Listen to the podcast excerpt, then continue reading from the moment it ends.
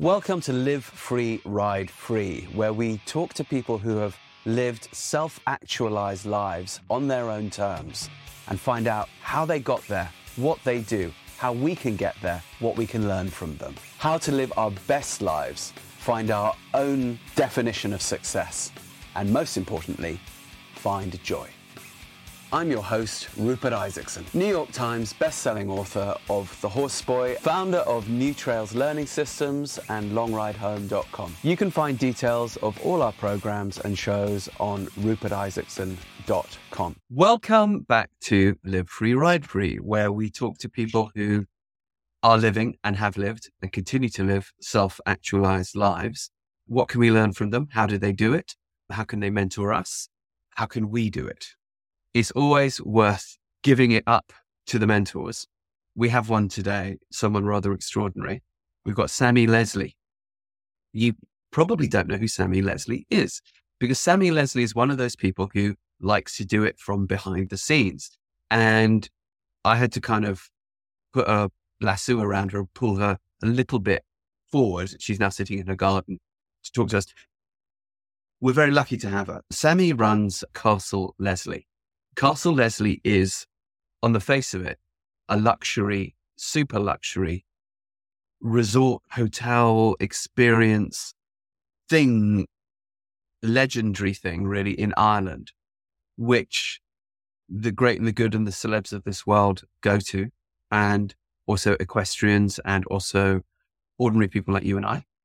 And it seems to run flawlessly. It seems that you arrive at this place and you suddenly get to kind of live the baronial life, at least for an hour or two, or a day or two, or a month, or a week or two. It's Sammy who makes this experience possible, Sammy Leslie. It's not easy.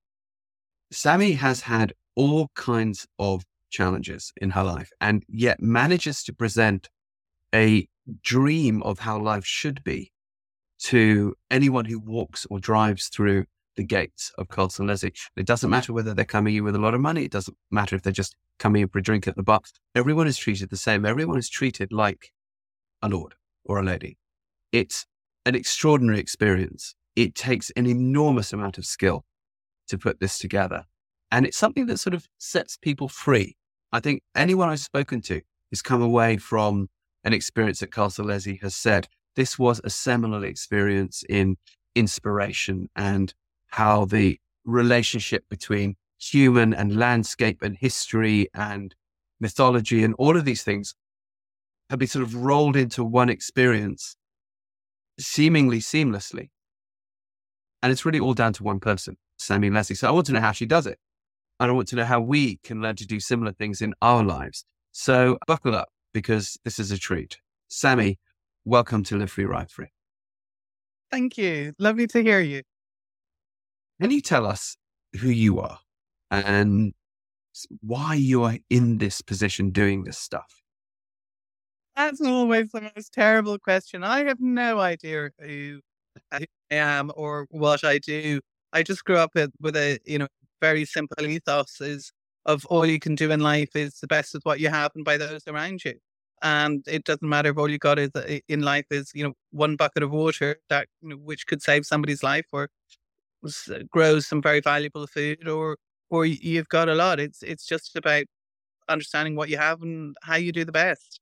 You know we're we live in a very interconnected world or we should live in a very interconnected world and over the last couple of decades it's just become so siloed. You know nature's over there and you know people are over there and buildings are over here and history's over there and smarts over there and and you know, climate change is something we don't even talk about. And I mean, here we really talk about two things, are fascinated by two things biodiversity, which is the wonderful, complex, interwoven relationships of nature, and neurodiversity in the fact that we all have brains and we all process information differently. And, eh, you know, same thing, a whole series of wonderful, interwoven, complex relationships. I, I don't think you can silo you know, people and place and nature and planet without detrimental effects. So, yeah, I suppose my part of my family are American and through the Jeromes and the Ides. They're supposed to be Sioux and Iroquois descent. And when we were children, we grew up very much on the side of First Nation or Native or Indigenous American people. And we just wanted to kick the shit out of the cowboys. Sorry, I'm not allowed to say that probably. So we're always told to think a bit deeper and look a bit further and gently question everything because life is not the series of black and white binary boxes we're trying to put it into. And it's not working, as we can tell. So you're coming out of a background with some roots in Native America, yet there you are sitting in County Monaghan in Ireland, mm. on the border with between North and Southern Ireland, running this vast estate and shouldering all the responsibilities that come with it because it's it's a working estate and it's a hotel and it's a farm and it's all of these things. As far as I know, you weren't supposed to be in this position. Oh, Tell oh, no, us I'm... the story. How, where were you born? How were you born? How did you end up doing this? I am the the mistress's illegitimate child. If you want to put labels on people, I'm very proud of it. You know, my mum and dad absolutely fell in love. My dad, an amazing first wife, Agnes Bernelle, Hungarian German Jew, with her mum fled Berlin just about one of the last sort of trains to get out before things got really closed down and an awful lot of their family didn't get down or didn't get out. So always grew up with that sort of understanding of the desperate cruelty that humans can reflect or can inflict on fellow human beings. And my mum and dad were not supposed to be, and I wasn't supposed to be either. And dad went to see a psychic with mum. And the psychic turned around and went, Hello, Mr. Leslie. Yeah, little another child on the way, little brown eyed, brown eyed girl. And mum was blonde and blue eyed. And dad was like, Oh, please, uh, is it my wife or my mistress that are pregnant? What's happening here? And I came along. So certainly a child that wasn't supposed to wasn't supposed to be, but I can totally understand if my if my mother had made other choices. I've always been too terrified to have children. Thought absolutely terrifies me. So yes, I was not the expected one to do this. And I just fell in love with place here. It is one of the most magical places on, eh, you know, on the planet. There's this amazing little corner of Ireland that was carved out by the glaciers with glittering lakes and wonderful woodlands. And as children, we were feral children. I mean, we left in the morning and we probably grabbed a head collar or a bridle and grabbed a pony, which was normally a scruffy rescue from somewhere and we probably had a bit of a packed lunch somewhere, and we literally just disappeared. And as long as we were home before dark and there was not too many, too much blood, and preferably no broken bones, nobody really noticed or or probably cared. It was it was an absolute idyllic childhood, being allowed to be that free range in nature, and I now think that, that's one of that that wasn't normal for the children of the landed gentry. What what one knows of that background is that one was required usually to have a, a loyalty first to caste, to clan, and then after that to family, and then after, you know, personal relationships. No, not so much. You seem to have come out of something very, very different there. My, my dad's also, my dad is probably, he's the third, but he's actually the fourth child. The third child was stillborn and is buried under a tree in Talbot Great Park in London because he was un he was unbaptized, so therefore there was nowhere to bury him.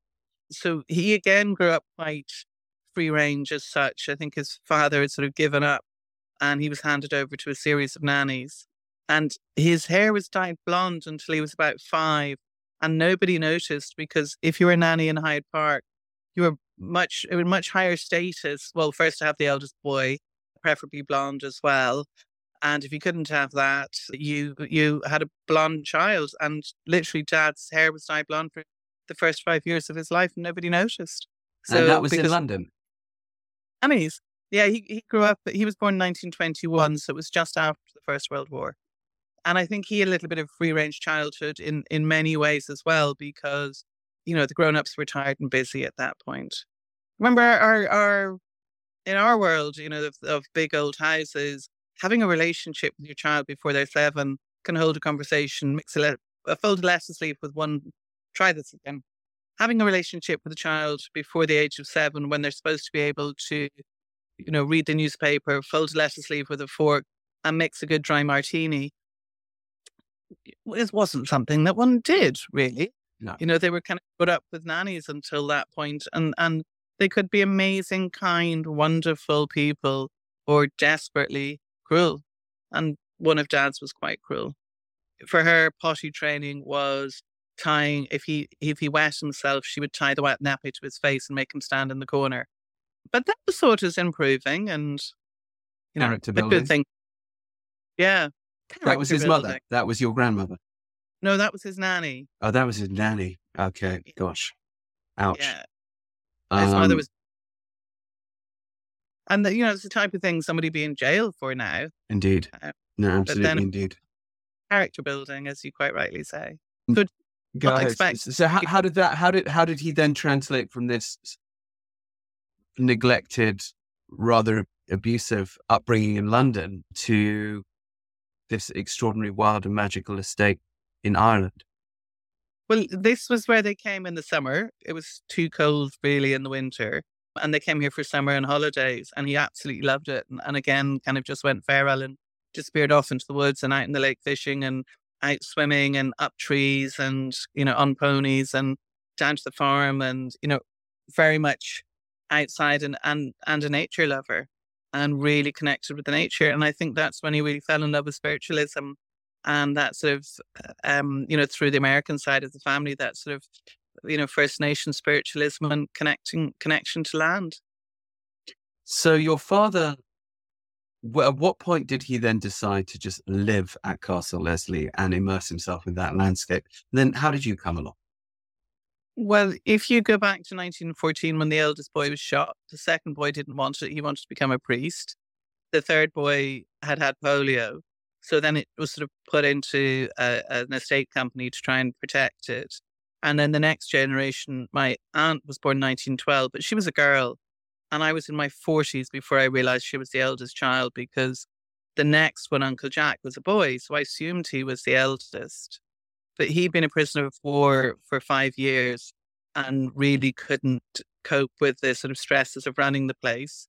And it was just known as the hot potato because nobody really wanted it. So then it went to my dad picked up the pieces and said, I'll take it on. And then I'm the fifth of six kids.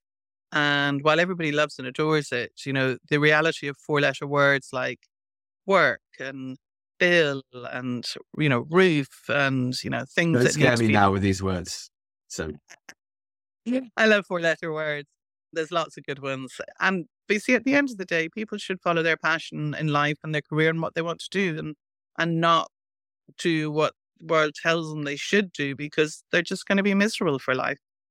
So did your did your dad? Uh, he, it sounds like he managed to break free from that kind of tying diapers to your face type stringent upbringing, and he didn't inflict that on you or his other children. Is it.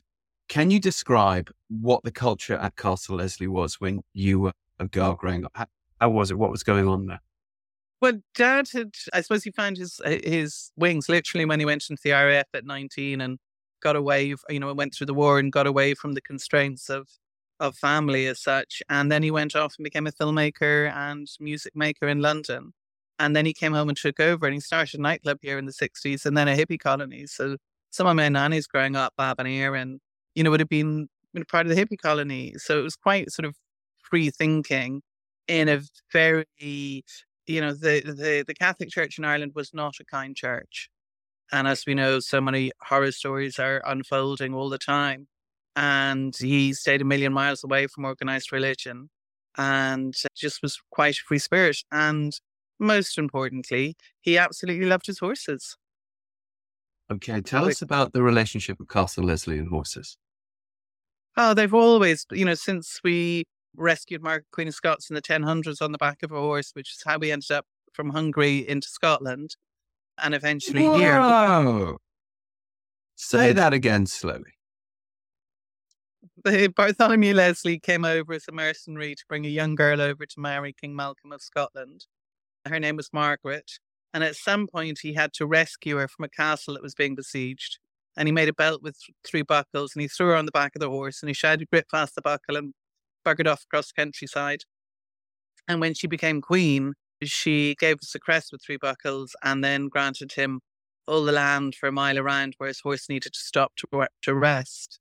And he rode west. I think he exhausted five horses. She um, became she became queen of Scotland. Uh, yeah, but uh, and then uh, allotted him land in Northern Ireland. No, in Scotland. In Scotland. Okay. How did? Okay. Okay. Keep going. Rural in those days, and then in the 1600s, one of them was a bishop, and he was a bit feisty, and they kept moving him around the place. He lived to the grand old age of. He was in his hundredth year when he died, and he got moved over here, and he fought Cromwell, and then wrote the Restoration of the King. And when he was offered the Archbishop of Canterbury as, as as a reward, he went, "No, no, no.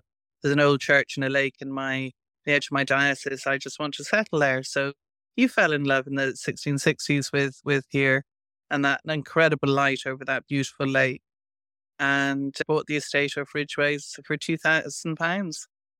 It's a lot of money. Oh yes, in those days, an unthinkable amount of money. Okay, so you grew up as a, the child in, of a hippie commune run by an aristo who had a mistress who didn't quite mean to get pregnant, did. And then you came along and managed to grow up feral in this amazing place with all this history. Did you ever imagine you'd end up having to run the show? I, I presume that you must have seen as you grew up, despite it being feral, despite being able to take ponies and disabilities, you must have seen it was a lot of work to run a place like that. Yeah, absolutely. So there was a sort of wonderful freedom of being feral around the estate. There was the incredible and probably the most amazing privilege of the kitchen table. And, you know, we were encouraged to sit and talk and ask questions to anybody that was there. And the kitchen table was always this amazing mix of people from all walks of life. And what was the question? the question was did you ever, as you were a kid, imagine that you would end up running the place? And did you have a sense of, as a kid, was, just the sheer amount of effort it takes to run a place like that? Well, so, so you know, there was the, the feral childhood, the incredible privilege, the kitchen table, and anybody and everybody that you met. And you were allowed to ask questions and, you know, chat, to ask people about different religions and viewpoints. And on the outside, you know, while inside the house was very open minded, outside the troubles were p- picking up speed. Okay. And that another sort of 30 something years. So no, I just always loved the place and wanted to do it, but and nobody else really seemed that interested. I mean, there's interest, but there's rolling up your sleeves and doing the four letter word bit. Now tell us tell us about the troubles. So not everyone who's listening to this knows what the troubles mm-hmm. were.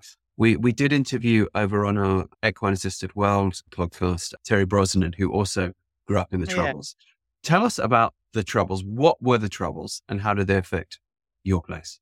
It started out as, as civil rights and because it was a very a very unfair society. You know, Catholics were second rate citizens and it was very unbalanced. And then it grew legs and violence became the normal way of dealing with things and, and you know, and tit for tat and became very divisive and, and divided people and communities. And, uh, you know, raged for about 30 something years with the loss of about three and a half thousand lives. And, you know, probably 10, 20 times of that, people seriously injured and traumatized. Right. So you you were you were living growing up in this beautiful place, but right on the border of mm. northern and southern Ireland there.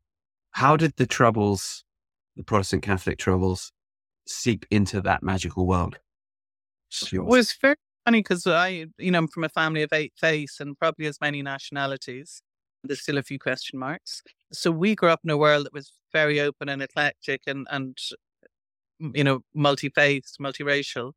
And then you walked out the door and you went, are they going to like me because they think I'm Catholic and hate me because they think I'm English Protestant? Or are they going to love me because of the Churchill Wellington connection and they think I'm English Protestant and hate me because they think I'm Catholic. In fact, I'm neither of the above. So you're always doing this dance trying to figure out. You have to be incredibly careful about what you said to who, and because somebody would pigeonhole you in one side or the other. So it was a, it was a, it was an interesting time.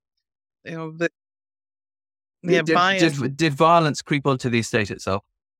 Not really. We were very lucky. I mean, there were definitely neighbours where, you know, there were horrendous murders and houses burnt and bombs and, yeah, n- very unpleasant things. But What do you re- think? What do you think made Castle Leslie a haven? Why didn't the troubles spill onto the estate? I think because over the generations, they've just, they've always married a, a really interesting women over the years, you know, not the diminutive long eggs, long legs, fresh eggs need apply, uh, you know, breeding machines. So Christina Leslie was a widow in 1940 and, sh- and with children from her husband's first marriage and their marriage. So I think she had seven or nine children under the age of, of 16. And she ran the estate and she did an awful lot of good work. And she did the best she could in really desperate circumstances, you know, and there were desperate landowners and people who just never even came to Ireland. They had no understanding of the land, they had no understanding of the poverty and the hunger. And about a third of estates went bankrupt, about a third of estates didn't care. And then there was a cohort of them that really wanted to try and do the right thing. And she was certainly up there with them. And we've done a lot of research into, you know, her life and her work. And she was an incredible person.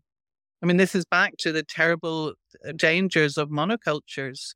You know, potato was a monoculture. It was an incredible food. Potatoes and buttermilk are a perfect protein. You know, it was the highest food value per acre of anything grown. It made a lot of sense in so many ways, but monoculture leaves you very vulnerable. So you're saying, if I eh, if I'm getting my history right, that there was a history in the estate of when troubled times happened, like the Irish potato famine, the people of Castle, Castle Leslie, in particular, the women of Castle Leslie, were seen to have stepped up to help the Absolutely. community. It, it did that, but that was, you know, a good hundred years or 120 years before the troubles, you know, of, of the 1970s to 80s and so on. Why would the good works of, of a previous generation, several generations back, matter to the generation fighting the troubles? What, because it was recent history in so many ways. It, you know, it so changed the country in so many ways. Desperate loss of life, desperate immigration, awful things happened in so many different ways. So no, it's it was very recent history in so many ways. okay, Yep. so, so, so people was, were still feeling Mhm. the potato famine 120 years later and saying, well, because the Leslie family did the right thing and fed people, we're not going to go there and burn that house down. Basically, is, is that more or less what it was? Yep. Or First, well, the first time houses were burnt was the 1920s after Ireland got independence. So they had a whole spate of burning. They burnt about 400 houses. yeah, and suppose stopped people came to burn it and people were stopped burning it so yeah it would it would have been part of it also my grandfather had become a catholic he'd stood for the national seat in derry and spoke it was Gaeilgeoir spoke fluent irish part of the irish language commission so but his first cousin was winston churchill so you had this real sort of dichotomy of lots of people on different sides so i would hope to think because obviously i wasn't around at the time that you know it's because they were reasonable people and tried to do the right thing in the 1890s, or sorry, 1790s, we with a thing called the Act of Union, which was trying to get rid of the Irish Parliament because it was becoming too powerful. So we did two things. We tried to put a bill to Parliament that absentee landlords pay higher taxes if they weren't going to live in Ireland and work their land and be part of it. They should make pay a much higher tax that stayed in Ireland. That went down like a fart in a spacesuit. And then in the Act of Union, they were offered £10,000 and an earldom to vote to get rid of the Irish Parliament. And they went, no, stuff it. So I think in their own way, they've tried to, you know, do the right thing by those around them. And and by here, it would have been very easy to take. And there's, you know, there's a whole series of a lot of research on what they call the Castlereagh bribes and who took the bribes. And, you know, politics at the time was, was, you know, who could, who could pay the, who could bribe who. yeah, Hmm. yeah. And that, that, that was Georgian politics. I, I don't think much has changed. But so basically, it seems that the Leslie family then seems to have had an unusually good relationship through massive political upheavals and violence with Yeah, I think the local you look- community. Yeah, I think if you look at the original estates that are still here, and there's probably only 12 or 15 sort of on this sort of scale, they probably were all here because they wanted to do the right thing through through the generations. Yeah, I mean, it would, you know, even you know the last round, it would be easier to sort of sell and bugger off, but that would be that just wouldn't be the right thing to do. So, how aware of all that were you growing up as a as a child? In the did, you must have learned. Did you learn all this later, or was all this history imparted to you oh. as part of your feral childhood? You sort of. it was a real dichotomy, and yes, you learned. Well, you used to do tours of the house. You got money off tourists if you did it, and but you learned all the history and you learned all the paintings. You learned who everybody was, and yeah, that you tr- eh, we're all just fellow human beings on this planet. Yeah, yeah. No, that's, uh, uh, yeah, all trying to. Yeah, no, it, it it it's an extraordinary it's an extraordinary corner of the world in so many ways because it's it's so magical, it's so beautiful, it's so wild, and at the same time, it's so steeped in the messinesses of the realities of what humans get into with each other. And yet there the estate has stood and there it still is. Something I know about estates is that they generally don't make money and often end up getting sold. You, your dad was a hippie. He had the hippie commune, as you said, the four letter word, work bills, that sort of thing. Not perhaps the most popular. Oh, he, he worked, he paid bills, and he tried to keep the roof on but you know he had it was quite visionary in what he wanted to do. Was an amazing, very beautifully designed sort of hotel that looked like the hanging gardens of Babylon, and an amazing golf course, and all of the rest. And he had all sorts of backers and plans down, and was sort of heading off down that road when when the troubles hit. They were t- bulldozing the land for foundations for different buildings. Okay, so, so your dad actually had the idea oh, to oh, get into tourism, and then the troubles hit and put the kibosh on that. Yeah, two things tourism and nature reserves, as they were called in those days, which, okay. of course, why do you want to protect nature? There's so much, but this it doesn't really make a difference. So, yeah, so, you know, he had an awful lot of vision. I mean, he didn't have the sort of business skills, but necessary that, you know, that we would now. But where did you learn them? You know, remember they had no education. He had a, a year in university and then off to the RAF. Mm-hmm. Got it was, you know, the world, we the amount of courses and support we have to nurture young businesses and entrepreneurs now is fabulous. In his day, there was absolutely nothing, and everybody was out to try and fleece you. Everybody yeah, out, yeah, you know, no, absolutely. So, so, so he comes up with this vision. He's about to get going on it. He mm. finds backers. Then the troubles hit, and now mm. nobody wants to go to this part of Ireland. Why doesn't the estate go down? What keeps it above water? two things selling land, furniture, paintings. And also, you started a business around equestrian riding holidays because, you know, some of the bravest people are people that ride, and especially, you know, from Northern Ireland because they're so used to being ballsy. And we had a lot of Swiss riders as well through a Swiss agent. That all so I grew up with the equestrian centre and lots of people coming here to ride horses. And because of the beautiful land here, and there's a sort of amazing amount of timber and huge amounts across country. And the days before insurance got silly, lots of people used to come here for, you know, riding and hacking and and cross country. You know, it's it, I I grew up in the UK riding, and so yeah, I remember seeing the adverts for Castle Leslie in the equestrian magazines as a boy, and and and thinking, oh god, looks amazing. I'd love to go there. These sweeping, you know, views and people jumping cross country jumps and it just all looking so amazing and so perfect. And thinking, oh, I'd really like to go there one day. And I sort of, it, it, had always been kind of in the back of my mind, yeah, Castle Leslie. And the, so it's, it's, amazing to me to end up there with you last year. Yep.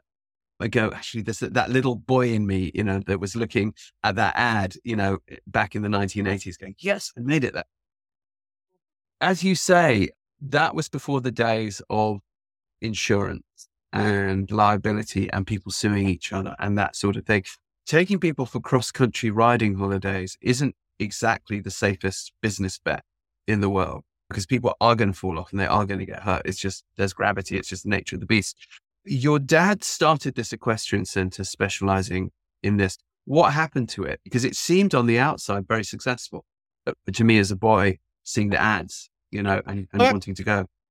Absolutely. By where are we? 84. I was in England training. I got my AI and then got my AI in talent. And uh, I phoned home to say I got my II at 18, which was quite young. And he said, Oh, but I'm really sorry I've had to sell the equestrian centre. So I thought, well, I will buy that back. And it took me 20 years to, to buy it back. And they were really gracious about it. And then we built the, the new hotel wrapped around it and the new yard that that you've seen. We got some support from our tourist board for the indoor arena and the and the yard, which meant we could build a sort of a four or five star facility that normally in those days only people, you know, in top competition yards managed to get into. We just wanted to make a really good yard accessible for everybody. Now, whether it's you, you, you, you threw out some acronyms there, which not everyone listening will will uh-huh. know. So I just want to, just for the, the listeners who don't know quite what that language meant, Okay, so the equestrian professional world in the UK. Most people get what's called a BHS, British Horse Society AI, assistant instructor, as a sort of basic. And then there's an II, intermediate instructor, and then there's an I, instructor. Mm. And there aren't many BHS BHSIs out there to be a BHSI is like a big deal. And you got yours at what? No, well, I got my AI at 17 and my II at at 18 and I wanted my eye by 21 and I wanted to be a fella before I was 30. But I had, I came, the plans changed. I came, instead of going to Germany to train at 18, I came home and started a yard because I just knew that if I didn't come home and stake my claim, probably more would have got sold. And I didn't want to be in a situation where I found out about it through a phone call after it had happened. So, all right. So you get your II, which is a, a major deal at 18. Yes. I, I, remember there was maybe a few IIs in the part of England that I grew up in, and they were all fearsome, ironclad English horsey women bellowing to each other as Mastodon bellows to Mastodon exactly across the primeval swamp. And you, and they were all, you know, it had taken them into their, into their 30s or 40s to get there. It's obviously it was a major achievement. Get that. Well, Go ahead. Talland is an incredible school. I mean, Talland, uh, the Equestrian Centre Talland is is phenomenal.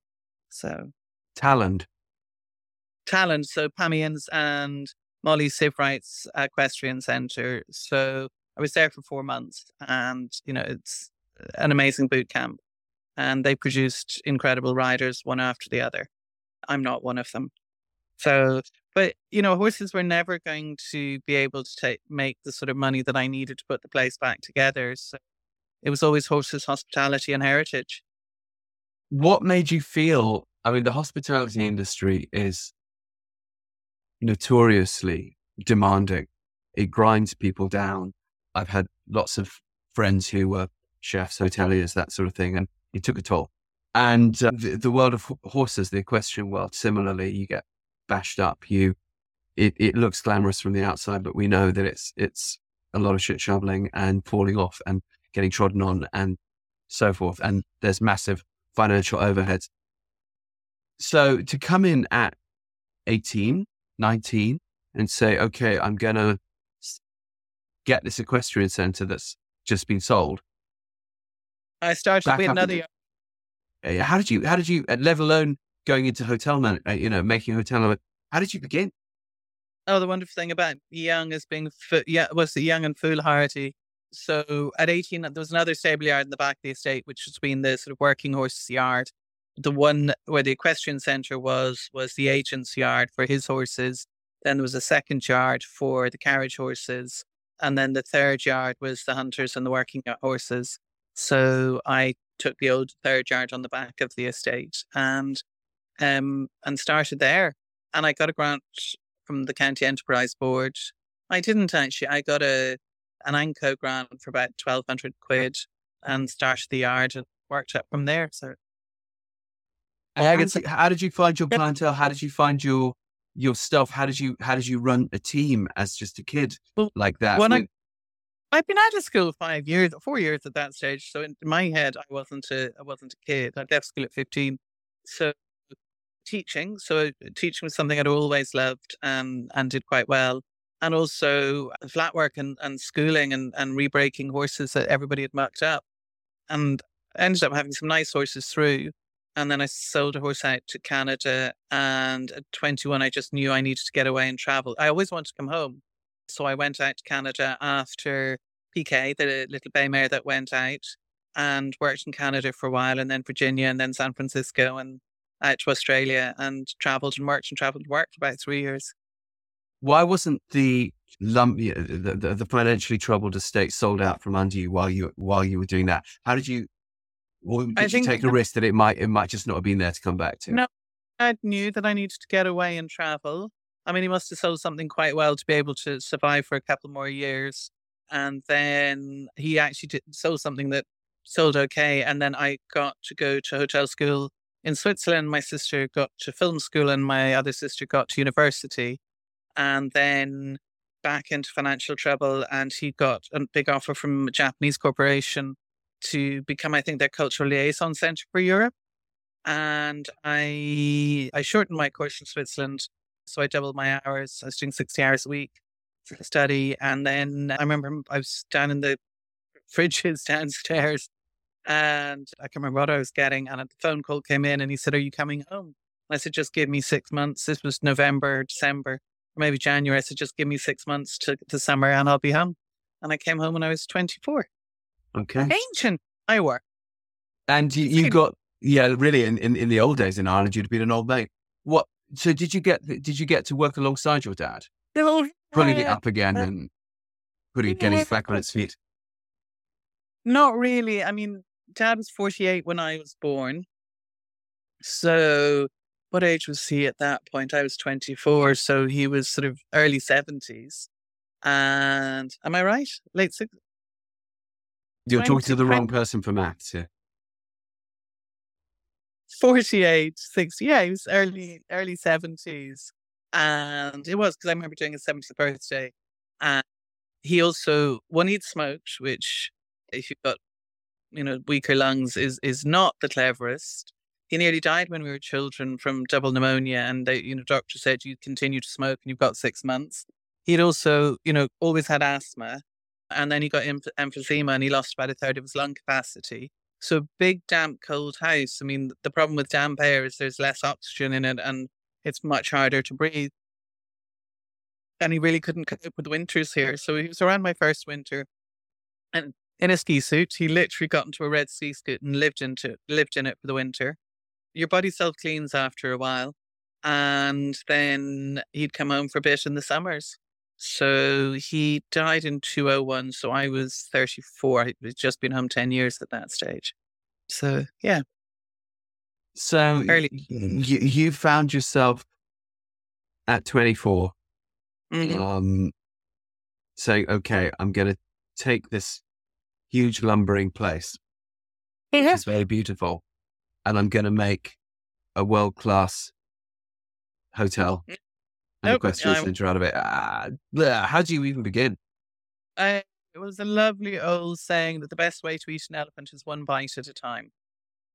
So you just do little bits. So I started with horses the first winter, and then I did tea rooms. I got a grant for five thousand for the county enterprise board, and then I sold my dad's card for the other five grand. Then bit by bit, he left to five of us, so I got an agreement with the rest of the family.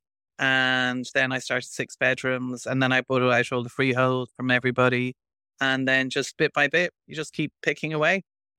That's how all you, you How can. did you find the guests? How did you how did you find the staff? How did you find the team? How did you run that? You make it sound so no. easy. It couldn't have been. There's always listen. Having children, I wasn't brave enough to do that in all the wonderful forms that they that they come in, and they there's wonderful proof of local people who came to work from.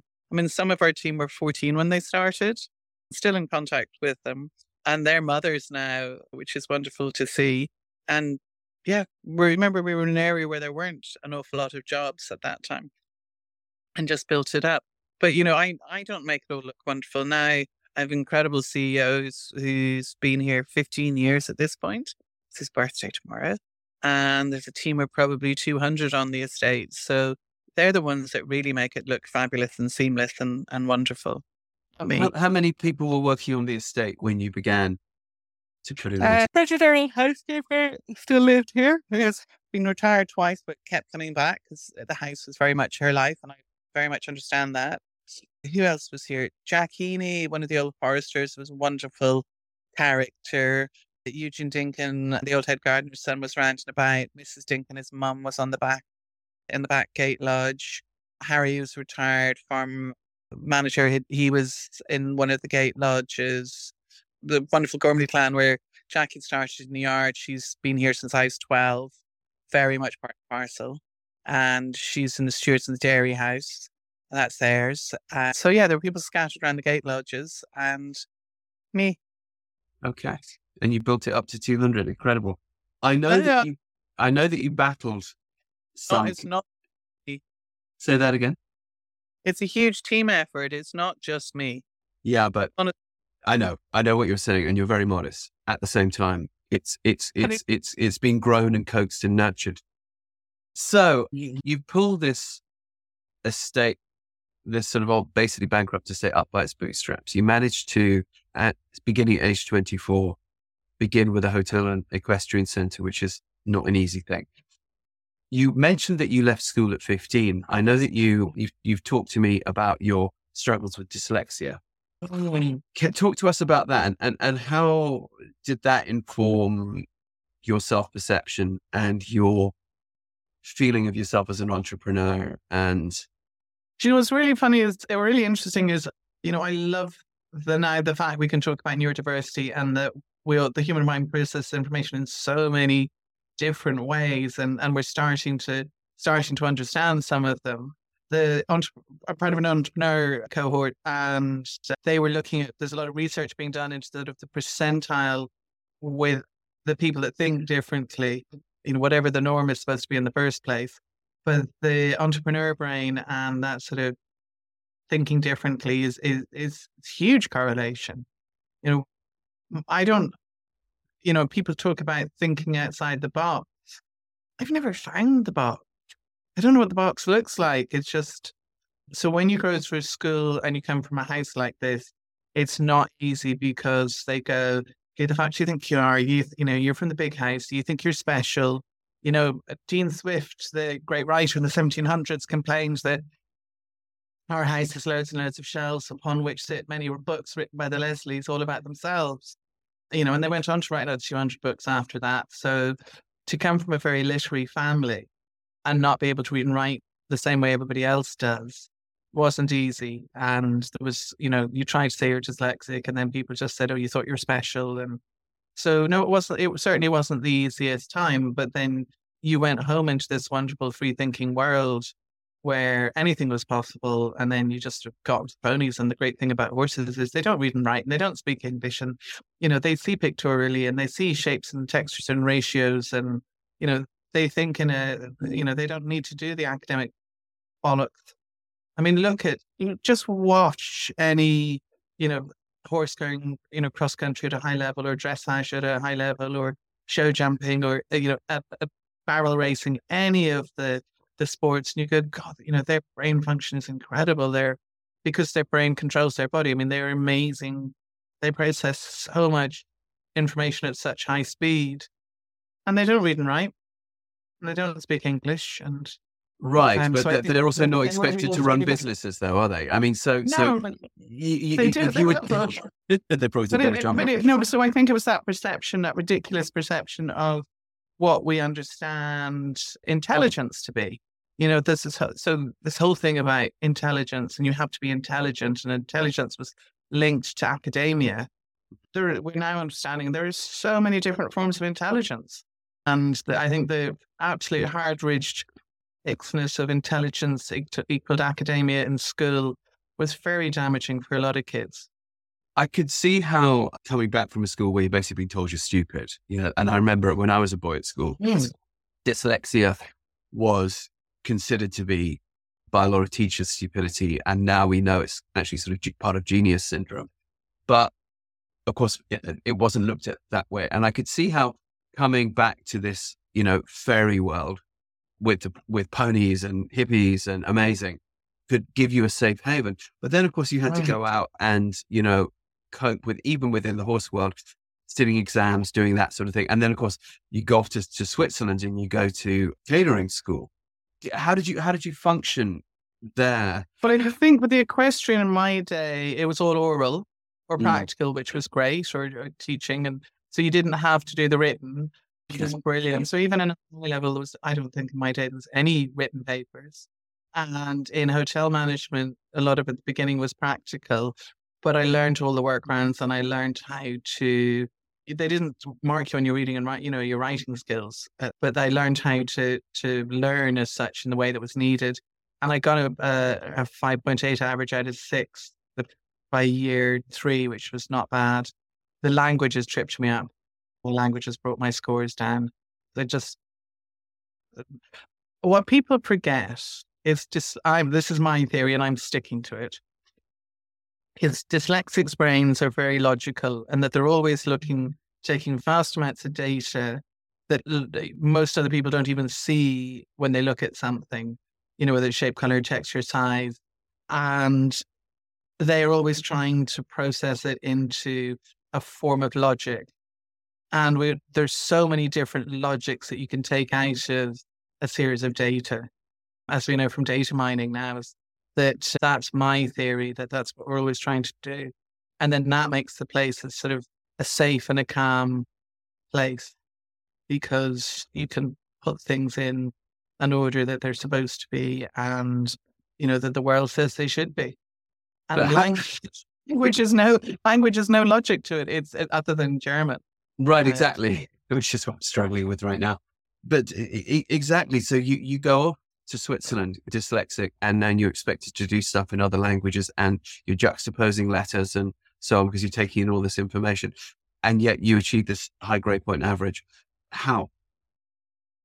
I just studied. I mean, we had 40 hours of lectures and practical a week, and then I doubled my course and did 60. And then, I you know, started eight in the morning and then two hour lunch break. But I did library for lunch and, you know, took a sandwich in and studied. You just work you uh, know, and then I'd work till sort of six o'clock on a Saturday night or eight o'clock on a Saturday night, go out for dinner, go clubbing, sleepers key the next day and start again. So, you know, you were doing 80, 100 hours a week between classes and study, but that's, but that's what it took. I mean, that's what, what you do in horses and that's what you do in hospitality in the early days. Sure.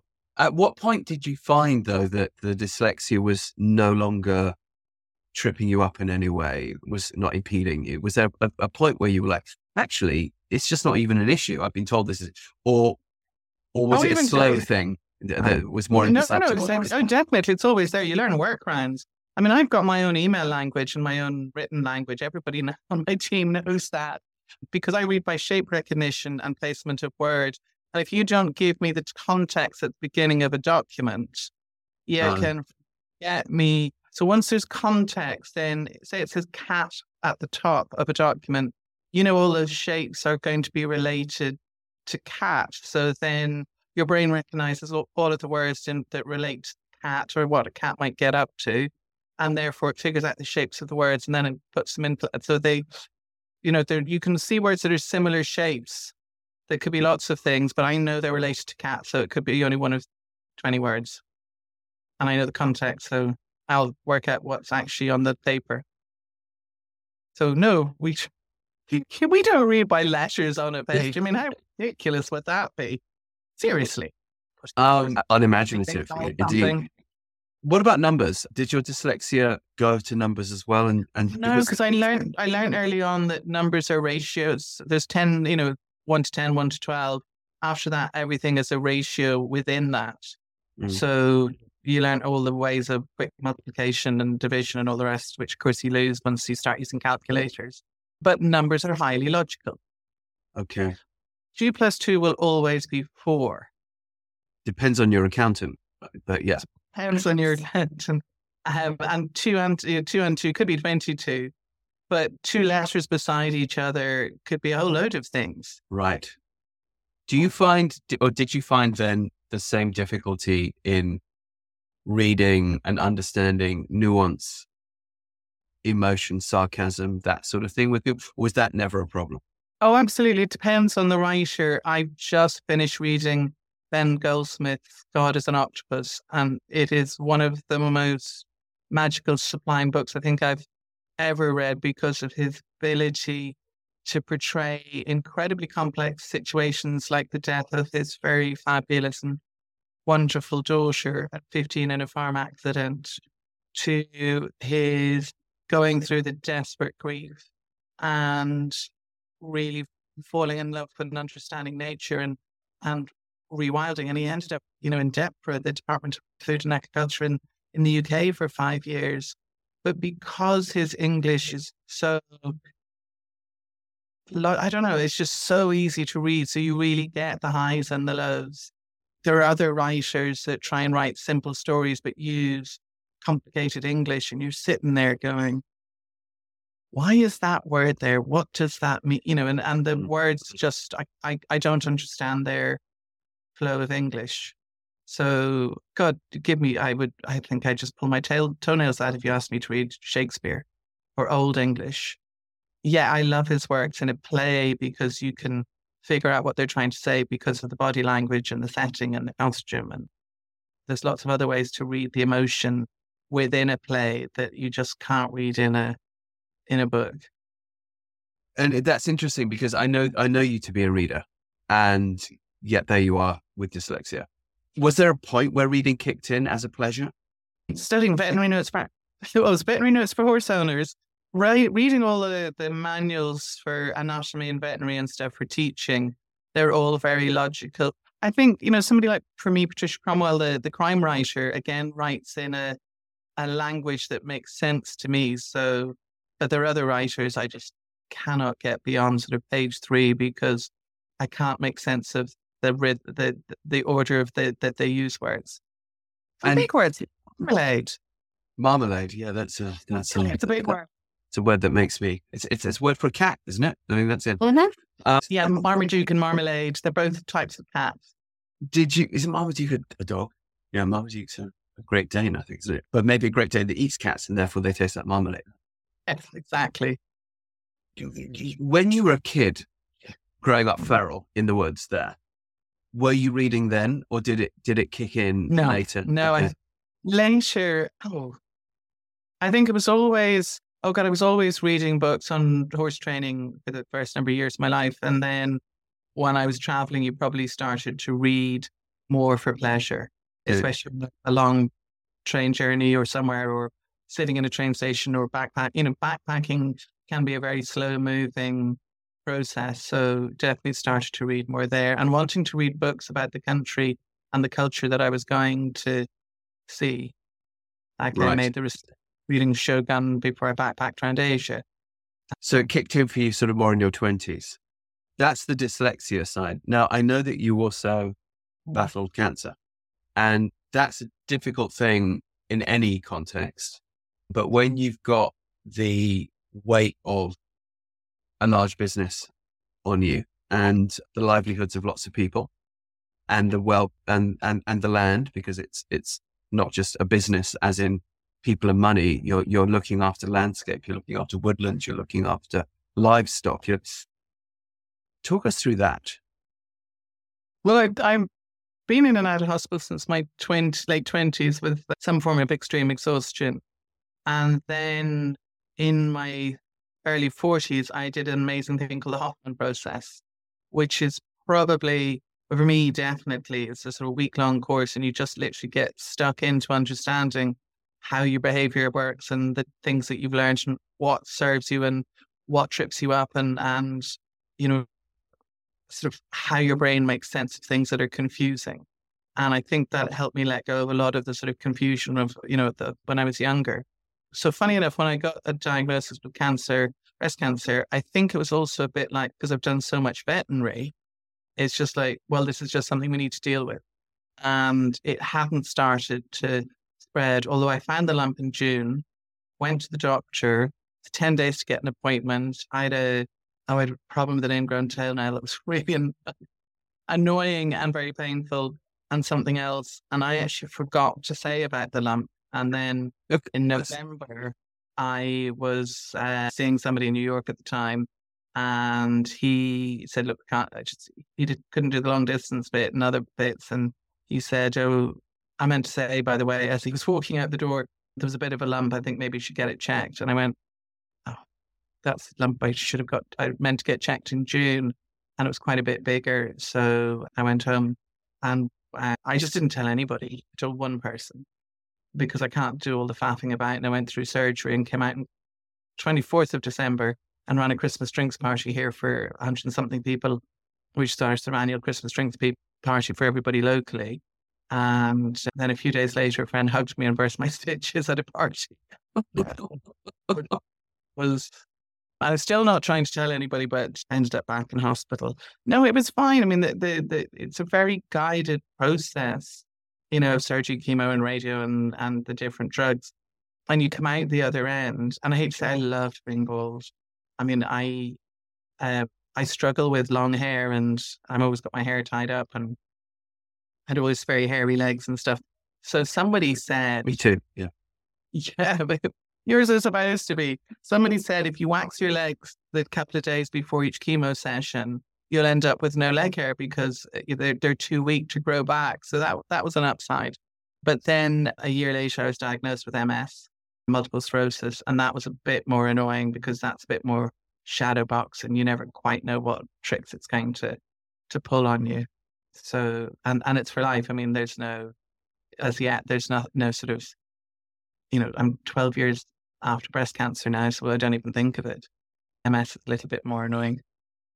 Yeah, so MS is in my family, and I know the exhaustion factor as well as oh, the other things. And I also know the exhaustion factor of, of, of being an entrepreneur and working in hospitality, let alone at the scale that you're doing it there. How do you possibly cope with that? Oh, I, three, I, I slept for three and a half months last year. That worked really well. And then I moved my office home to my garden shed. Do you like my sky? I do like your sky. Yes, I wish I wish the I wish the listeners could see it. There's a sky paint. She's Sammy's sitting in her garden shed, which is her office, and she has the sky painted on the ceiling and the forest painted on the wall. It's wonderful. Well, it's wall, the walls wallpaper, and then the sky. Uh, yeah, for blue sky thinking.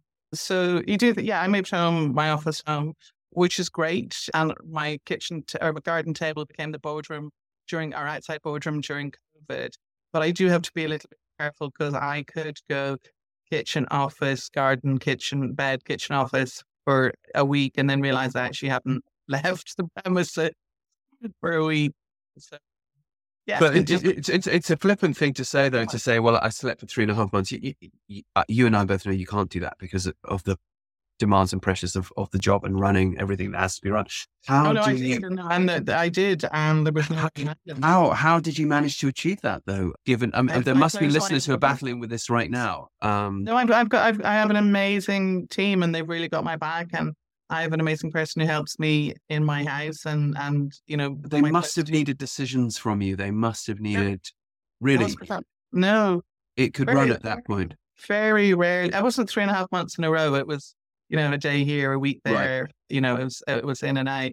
Um, and they kind of also tend to know when I'm getting a bit wobbly, so you know they'll, they'll sort of front load stuff. So yeah, even yesterday I was on the computer and my eyesight shattered, so it's like a clear kaleidoscope and everything moves around the place. Mm-hmm. Right, I can't, I can't. And I was, I was, I was proofreading a, a, a spreadsheet of figures. I was like, this just isn't working because they're all moving all over the place. So just go to bed and I got it done today. So, yeah. What would you say? I mean, there, there, there will be listeners who are facing cancer, MS, and other fairly serious challenges who are trying to keep businesses, jobs, families, and so on together. As someone who's made a go of that, what's what are your tips?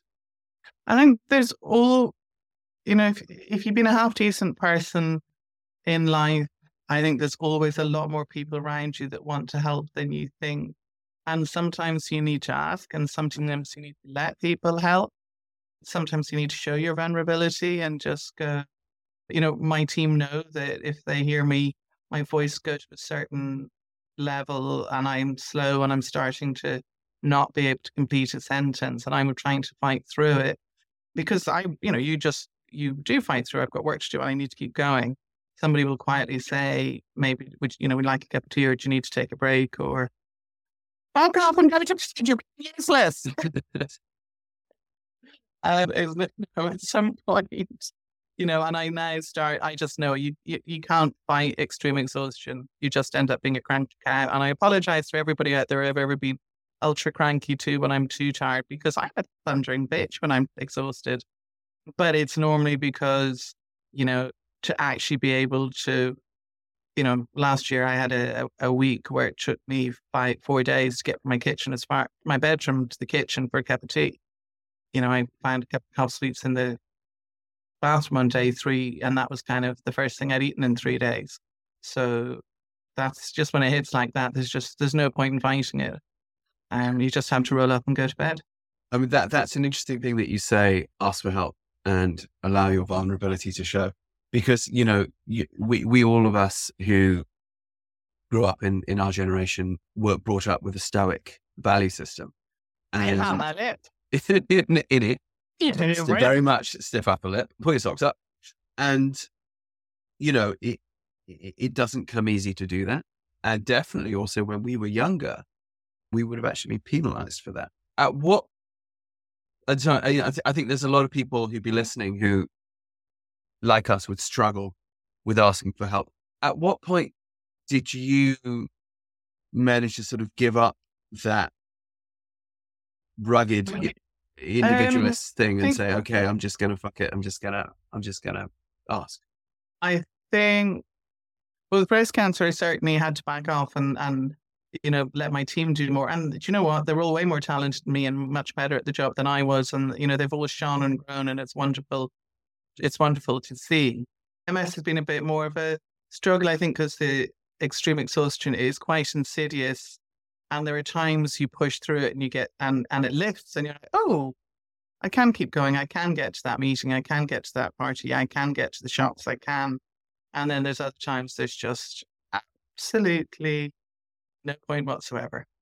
Just and then i got a thing called an Oura ring that tracks my sleep and activity and heart rate and all of the rest so i can it starts to tell me when i'm starting to dip and that's when I go, okay, I'm not recovering as I should.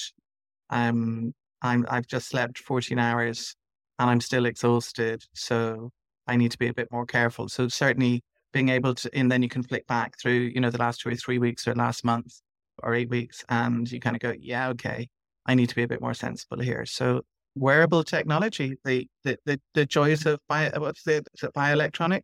Yeah, biofeedback. Is it? Is it biofeedback? Uh, where they use electrical pulses to measure the chemical reactions that are happening with it. Right. Remember, big words like marmalade. yes, that, that, that's it. And you know, it's it's it's been great in you know monitoring. And at times you think I've got a really good night's sleep, and you're looking, and it goes, no, you didn't. And then by lunchtime you're going, no, I didn't. Yeah, you're right. Interesting. Do, you, do you, I, mean, I, th- I think that's there's probably a lot of people listening now go, actually, that that's me. I often wake up exhausted. Why do I wake up exhausted?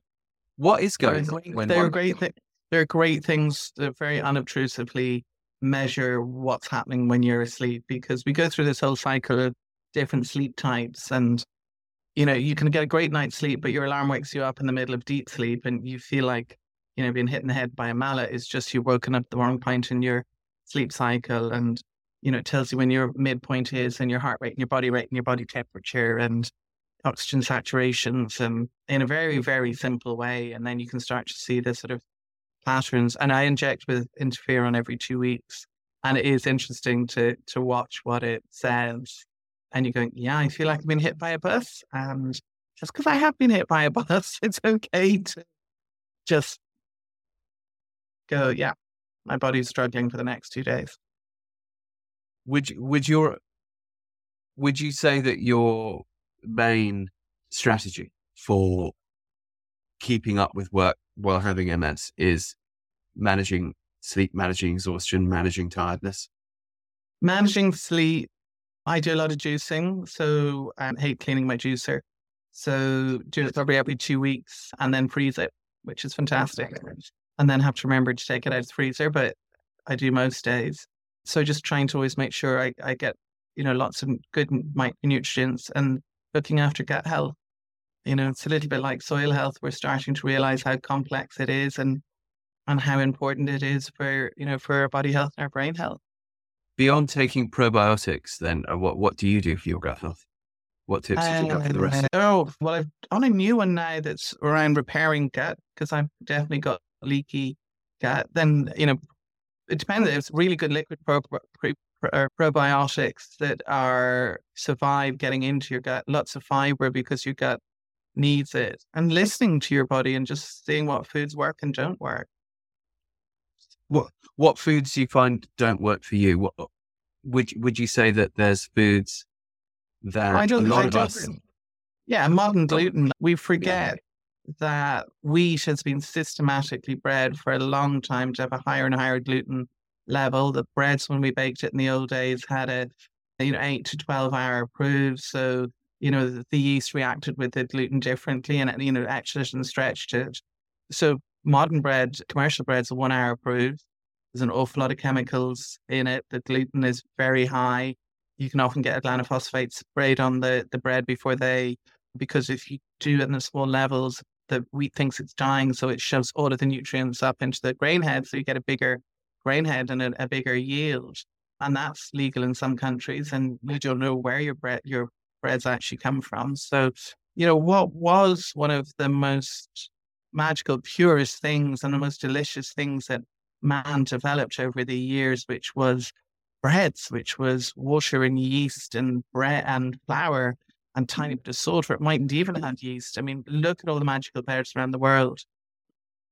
And, you know, we've turned it into this monster substance that so many additives and things in. And, and I think for a lot of people, if you've got delicate gut health, whether, you know, we just don't digest it, I certainly don't digest it it seems to be a, growing thing. I mean, I live here in Germany, and uh, obviously, bread is a massive, massive part of the culture. Breads, cakes, you know, baked goods, and people proud, you know, it's part of the national pride.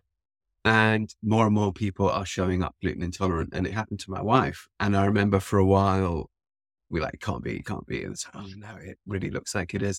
And then all of the pushback, it's very interesting from the older generation saying, oh, that's just all, you know, hippie bullshit, blah, blah, blah. But you see so many people now who were not intolerant 10 years ago, 20 years ago. And as you say, it really does seem as though the process of bread making has become, if has effectively turned it into a toxic substance, unless you're getting, yeah. you know, very artisanal, you know. Yeah. So I think it's a balance between gut health and eh, unhealthy bread as such. You know, I do some work in Southern Italy and you know it's locally grown wheat. It goes down to the mill. It's milled that day. It's a twelve-hour proof. It's slow cooked in big old ovens. It comes out in a loaf the size of a car wheel. You know, in the supermarket, you get you know you, you buy a quarter of a loaf or half a loaf, and it doesn't go off for days. And then you just toast it, and it's magical. And you know the bread kind of lasts a week. And I don't have you know I can eat quite a lot of that without getting into trouble. Give me a slice of, you know, white pan toast here and, you know, it'll be on the floor.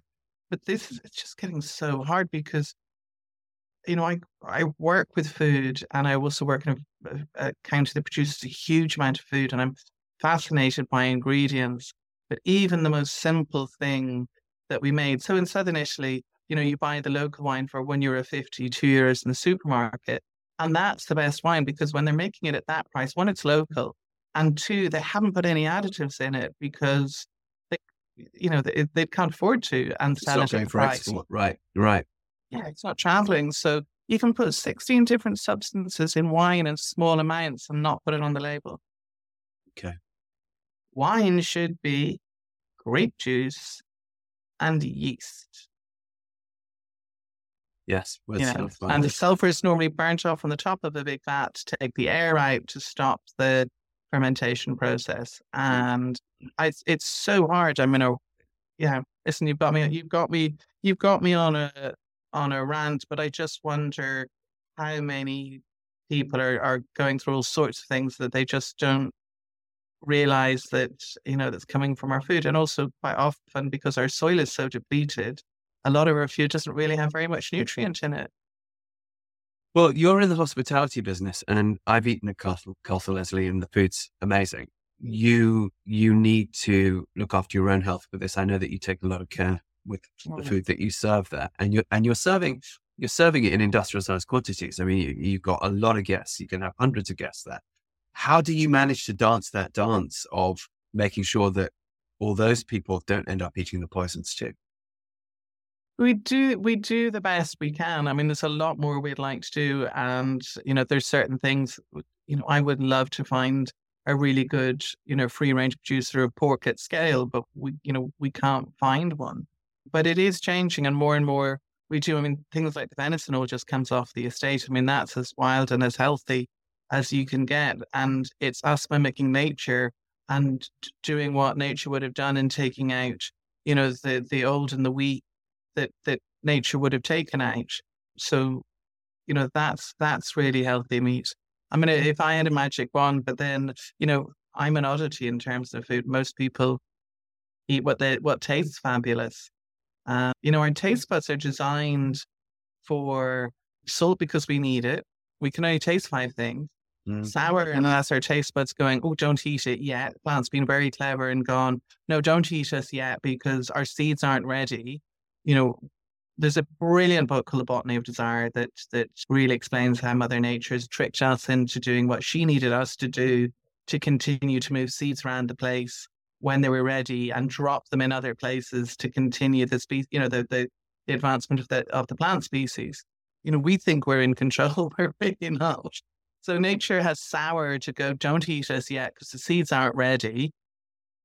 And it's got sweet to go, oh, do eat us now because we are ready. So we eat it, we eat the seed, it passes through our gut, we drop it somewhere else, you know, nicely wrapped in a little bit of poo as a natural fertilizer. And, and all animals do this. And that gets, you know, nature gets us to spread the seeds around us. And bitter is, please don't eat me, I'm poisonous.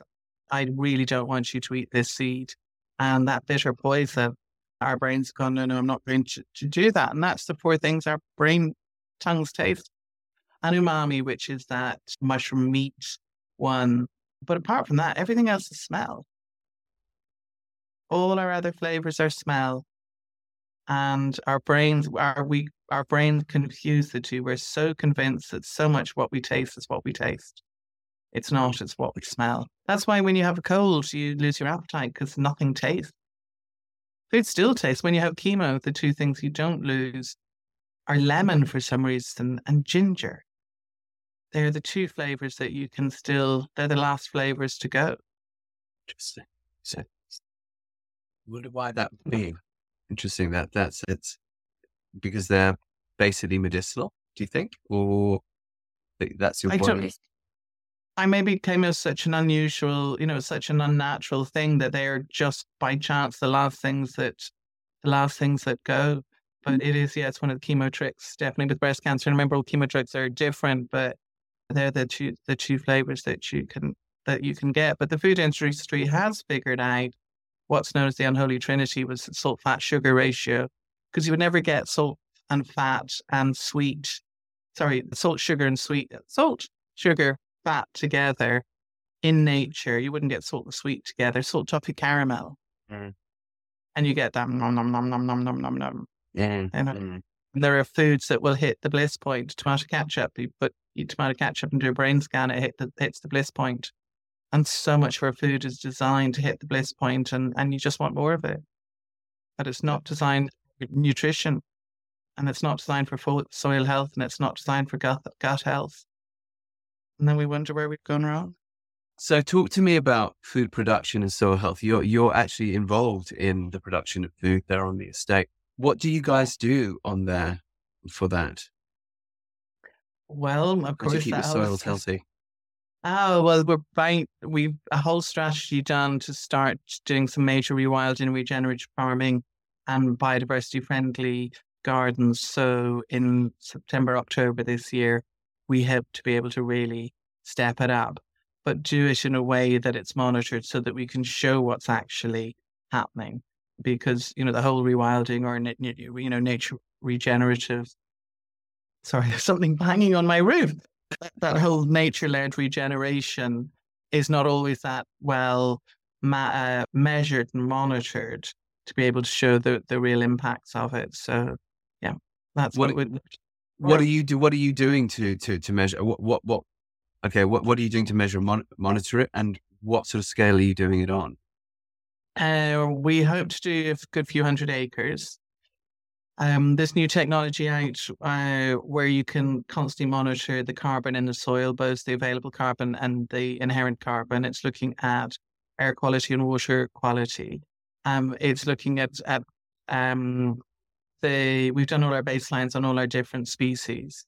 So to have a look at as it changes, what species come back, because about thirty percent of climate change they reckon is linked to loss of biodiversity. Well, some of the worst countries in Northern Europe are Ireland and the UK in terms of biodiversity loss. Why is that? Why is that? Uh, we didn't notice. I mean, I went to Scotland last year to look at a rewilding project, and I find the Highlands so beautiful. And I'd known about the clearances, the human clearances, which were unbelievably horrendous.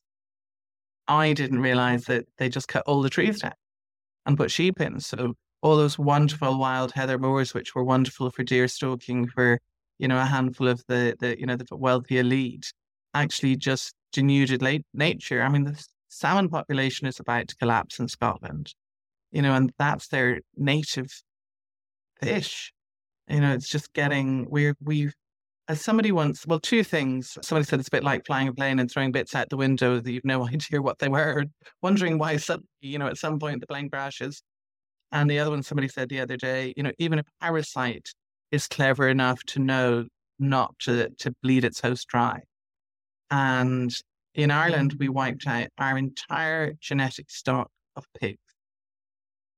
Every small holding in Ireland had a pig. They were just part and parcel. Pigs are nature's plows. They root all the time. They're always turning soil over, which allows seed to get in and all that natural regeneration. And somewhere in the 70s and 80s, because we didn't think they were of any value, and we wanted to breed the Dutch, you know, the big fat white Dutch pigs that are, are produce meat at high speed. We wiped out an entire species and nobody noticed. You know, it, yeah. And- I mean, because when you go to Ireland, you look around, and go, "Wow, it's beautiful. It's countryside. It's green. It's it's it's nature. There's hedges and woods and birds, and you don't you don't go to Ireland and think biodiversity loss when you look around. Huge, horrendous.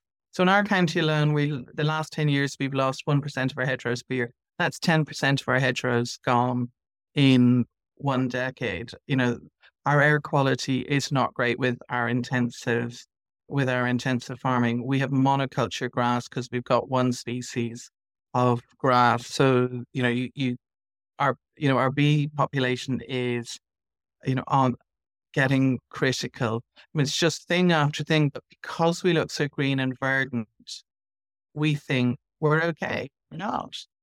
You know, we're we're went down to less than one percent native woodland in this country in the fifties. In this because we just cut down all of our native woodland. Anything that we had just got chopped up and burned. Put it.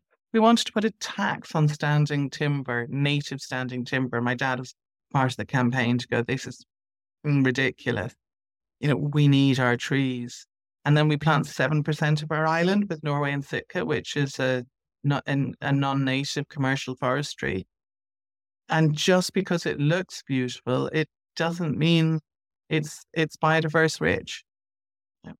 And we reckon, I mean, the world, oh, there's so many statistics globally that we probably only have mm. between 50 and 60 years of crops left because we've when we started to manage to harvest nitrogen into a stable form to be able to sell as nit- nitrogen based fertilizer, it's too toxic for our soil and it's killing all the mycelium and it's killing all the living microbiology in the soil. So slowly all our soil is dying. And that's an interesting connection, which I, I haven't heard put so directly before. I just want to back up there for some of the listeners. So what, we hear a lot about depleted soil health and we hear a lot about loss of fertility. But it tends to get said rather than explained. That's very interesting. I hadn't heard anyone before now? Just years. There's an amazing company called Super Soil, and they've got a great video that that sort of that explains it. So I've cogged it, I've, I've cogged some of it from from their video. But basically, over every acre of land, there's about 30 tons of nitrogen in the air. And okay. all the and microbiology, sorry, in the soil would draw that down and feed it to the plant roots. And that kills the mycelium.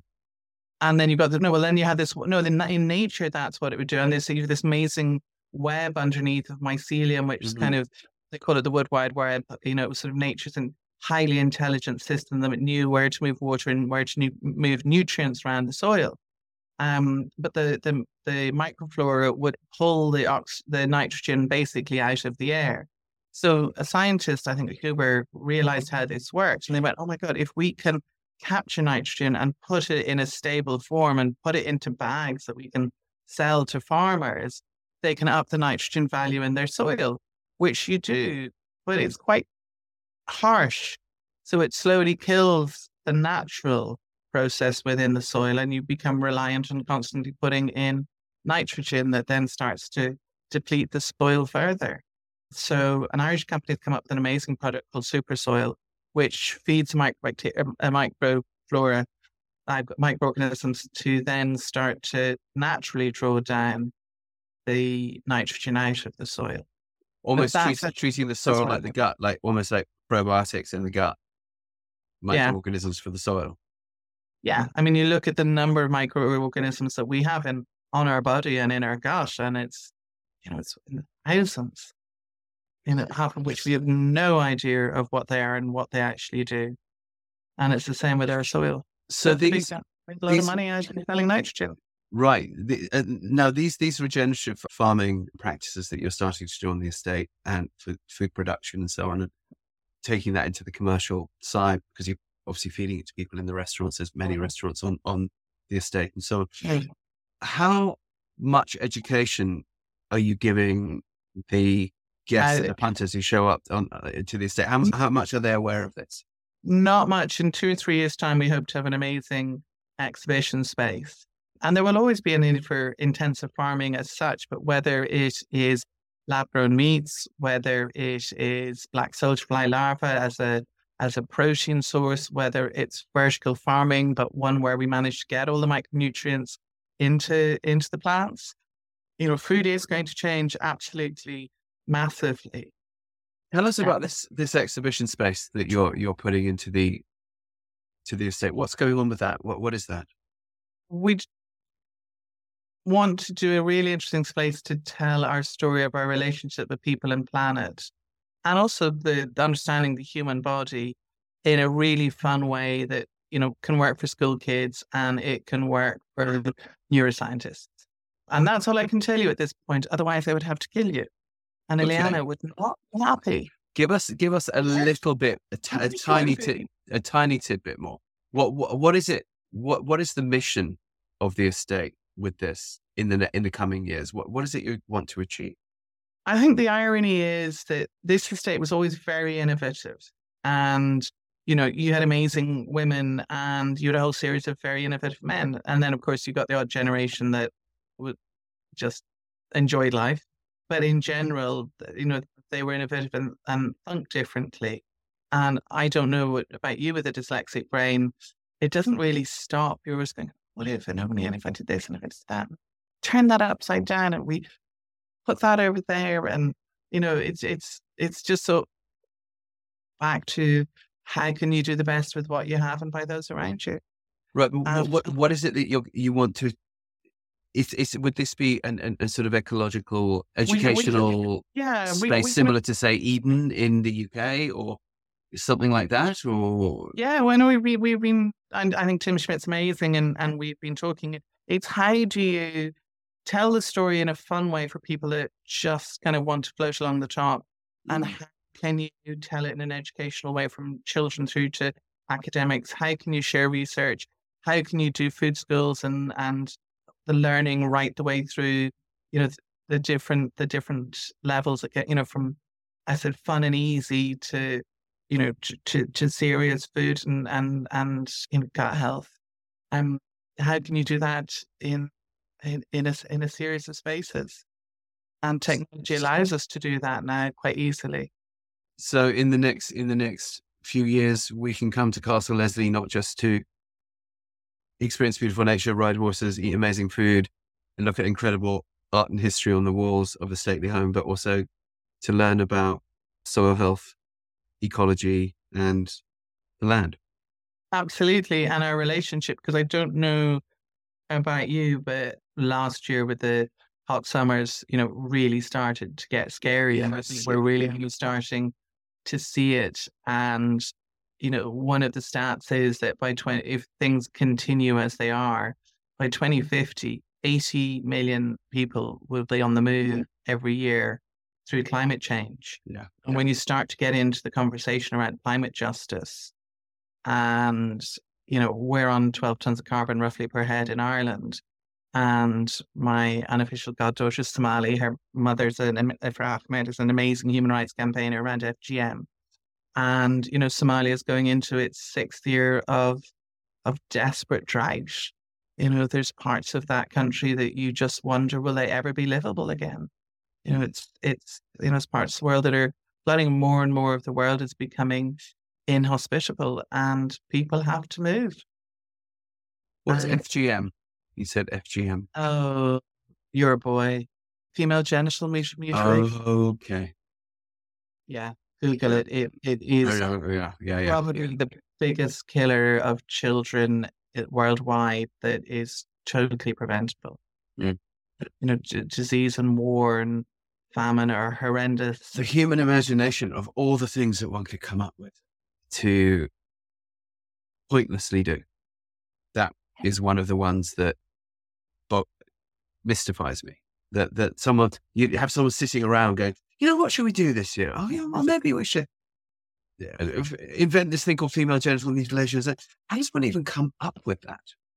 Subjugation of women, but that's a whole other Indeed. subject. And you know, it's it's part you can say it's part of a culture and of course it is but it's also uh, how did it become part of that culture you know and it, it was something that was sort of started by the egyptians and spread into surrounding countries. Yeah. But yeah well i mean we all grew up with you know institutionalized suffering that was sold to us exactly we, we went to as we were beaten and that sort of thing, saying, "Well, this is the culture." And I think we all said, "Well, actually, that's not a culture I particularly want to to no. participate in. You're just making me participate in it." And you know, and, and you know, and as people in the Western world, we can't sit there and wag the finger and go, "You know, that's wrong." All we do in the in the IFRS Foundation is help people on the ground who want to make a difference and mm. support them in what they and you know understand the ways they want to change their own culture you know this western thing of going in and going you know we're white we know better than anybody else is is a load of well sure it doesn't work. it just doesn't it just doesn't work. I mean yes i i and from my years in human rights it's it, it, for sure and and at the same time i i feel and i think everyone knows that there are things that go beyond culture that are just purely human but it's very easy to hide behind culture and say oh, this thing is a is a valuable cultural practice, even though you know it kills people, and you know therefore you know so and it's it's a dance one has to do. It's it, it, it this is something that you are involved in in in in, in a large degree in your life, is it? I met human rights work. Well, I met them, an amazing girl called Ifrah Ahmed when her the her the life story of her film, sorry, when the film of her life story was being made. It's an amazing film called uh, Girl from Mogadishu. Mm-hmm. And I said, How can I help? And I asked about did she have a, a charity or a foundation? And she said she did, but it was sort of very much a Facebook page. And she's an incredible campaigner who's done amazing things. So I just helped set up the sort of formal legal structure behind the foundation, got about eight, ten years ago, so that the structure was there to really allow her to do her work and get the support behind her that she needed and the fundraising that she needed. And also, you know, the little bit of governance and measurement to be able, you know, to, to, go to the bigger funders and go, this this works. So she came up with this amazing campaign called Dear Daughter, where parents mothers, fathers, aunts, uncles pledge not to cut their child.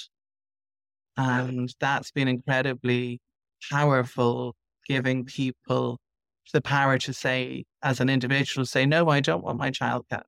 I don't want my niece or my nephew who, you know, I'm looking after because their no, their parents aren't here anymore. And it's very ground roots. And, you know, it's very much her campaign. And it's really starting to take traction. What's the name of her organization? Ifrah Foundation. IFR. IF. Sorry, IF. R A H. And her name is R A H. If A F R A H. Yeah. Foundation. IFRA. And uh, uh, Ifrah Ahmed. Mm-hmm. And it's called the Ifrah Foundation. And she was trafficked, a long story, horrendous story. And she was trafficked into Ireland around probably 15 or 16 years old. And she actually ended up having the legislation, the law changed here and the legislation enacted before she even got her citizenship. She is one of the most phenomenal human beings I've ever met. And when she was on the campaign trail and back in Ireland, she used to live with me. And I never, ever heard her once go, Poor me, the world is a terrible place. She's just like, be a voice, not a victim. It needs changing. So, how do we change it? And lots of amazing people got on board and in behind the foundation with fabulous CEO an incredible chair, somebody who's very senior in obstetrician who's just retired and from work and come on board and just slowly, bit by bit, giving people the, the voice to say, no, this is the change that we want. Do you do you do you harness the clientele of Castle Leslie in that educational and funding process? No, because people come here on respite, and there's that balance between using the platform you have and mm-hmm. and uh, you know and and take you know and, and abusing it for the want of a better word so on either world women's day or world fgm day which is the 6th of february we will celebrate ifrah but, just writing this down world fgm day is the 6th of february yeah i mean ifrah got fgm onto the charter for human rights yeah before she was 30 Good Lord. 28 when her biopic was made. And she is someone who's also found resilience at Castle Leslie, as as so many have. Interesting. No, um, well, not not resilience, respite. So right, usually, yeah, she and the only reason she moved out ten days before before she had a baby, which turned out to be about four weeks before COVID lockdown because she needed her own house and her own space. I have a, a one and a half bedroom house, so it it worked out well. And Sarah is amazing. Sarah's her daughter, who's she will be four at this point. And the Ifrah Foundation is operating out of Ireland. Is that right? Yeah. Okay. Yeah. How interesting. Yeah, it's interesting you say got one and a half bedroom house. People assume when you drive up to Castle Leslie and you see the castle and you see the mm. lodge and you see all the other yeah. buildings in which things happen, you think, well, that must be where Sammy Leslie lives. And then, of course, we find out where you actually live is in Narnia.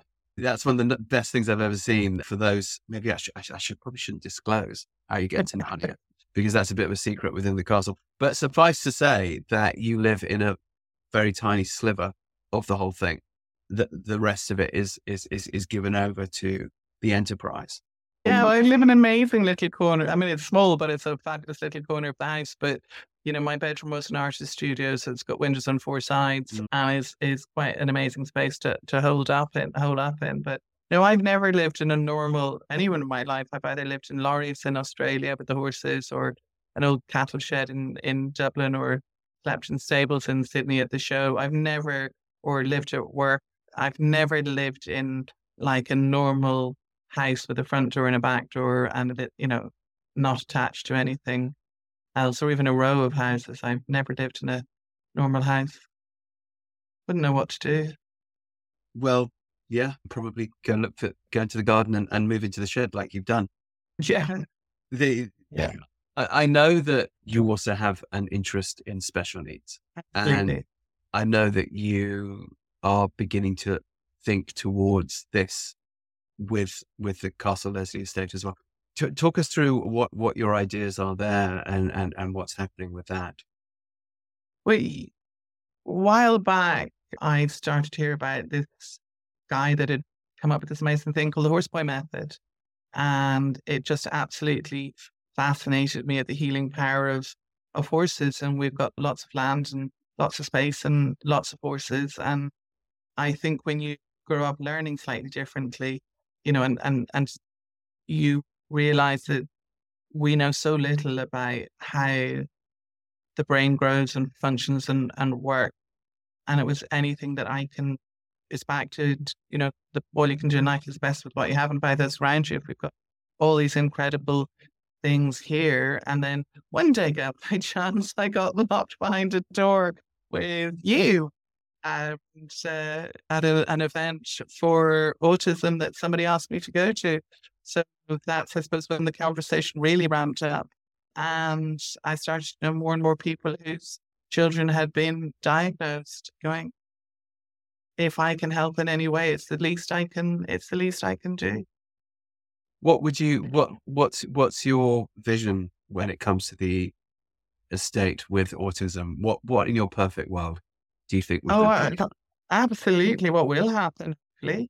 We're lucky that they built three stable yards on the estate. So the yard behind the lodge would stay pretty much as it is. The second yard's become self-catering accommodation. And the third yard on the back of the estate, I think that's where we're going. We could create magical spaces. You introduced me to the incredible David Doyle, went we went down to Liz Kennett and looked at all the amazing things that he's achieved and he's been up to us as well, going, okay, we have the space, we have the want, we have the we hope also the way to start to tell the the stories about, you know, how we learn and also how uh, equine based therapies, movement therapies, nature based therapies can really work. So it's a huge learning curve for me. I know I'm an absolute novice in this field, but I just know that we've got the bits to be able to put together, hopefully, to do something magical and, and to, to really help people. It's funny so you, you mentioned David Doyle. I, I would I so want to get David Doyle on this podcast. He flatly refuses. He will not.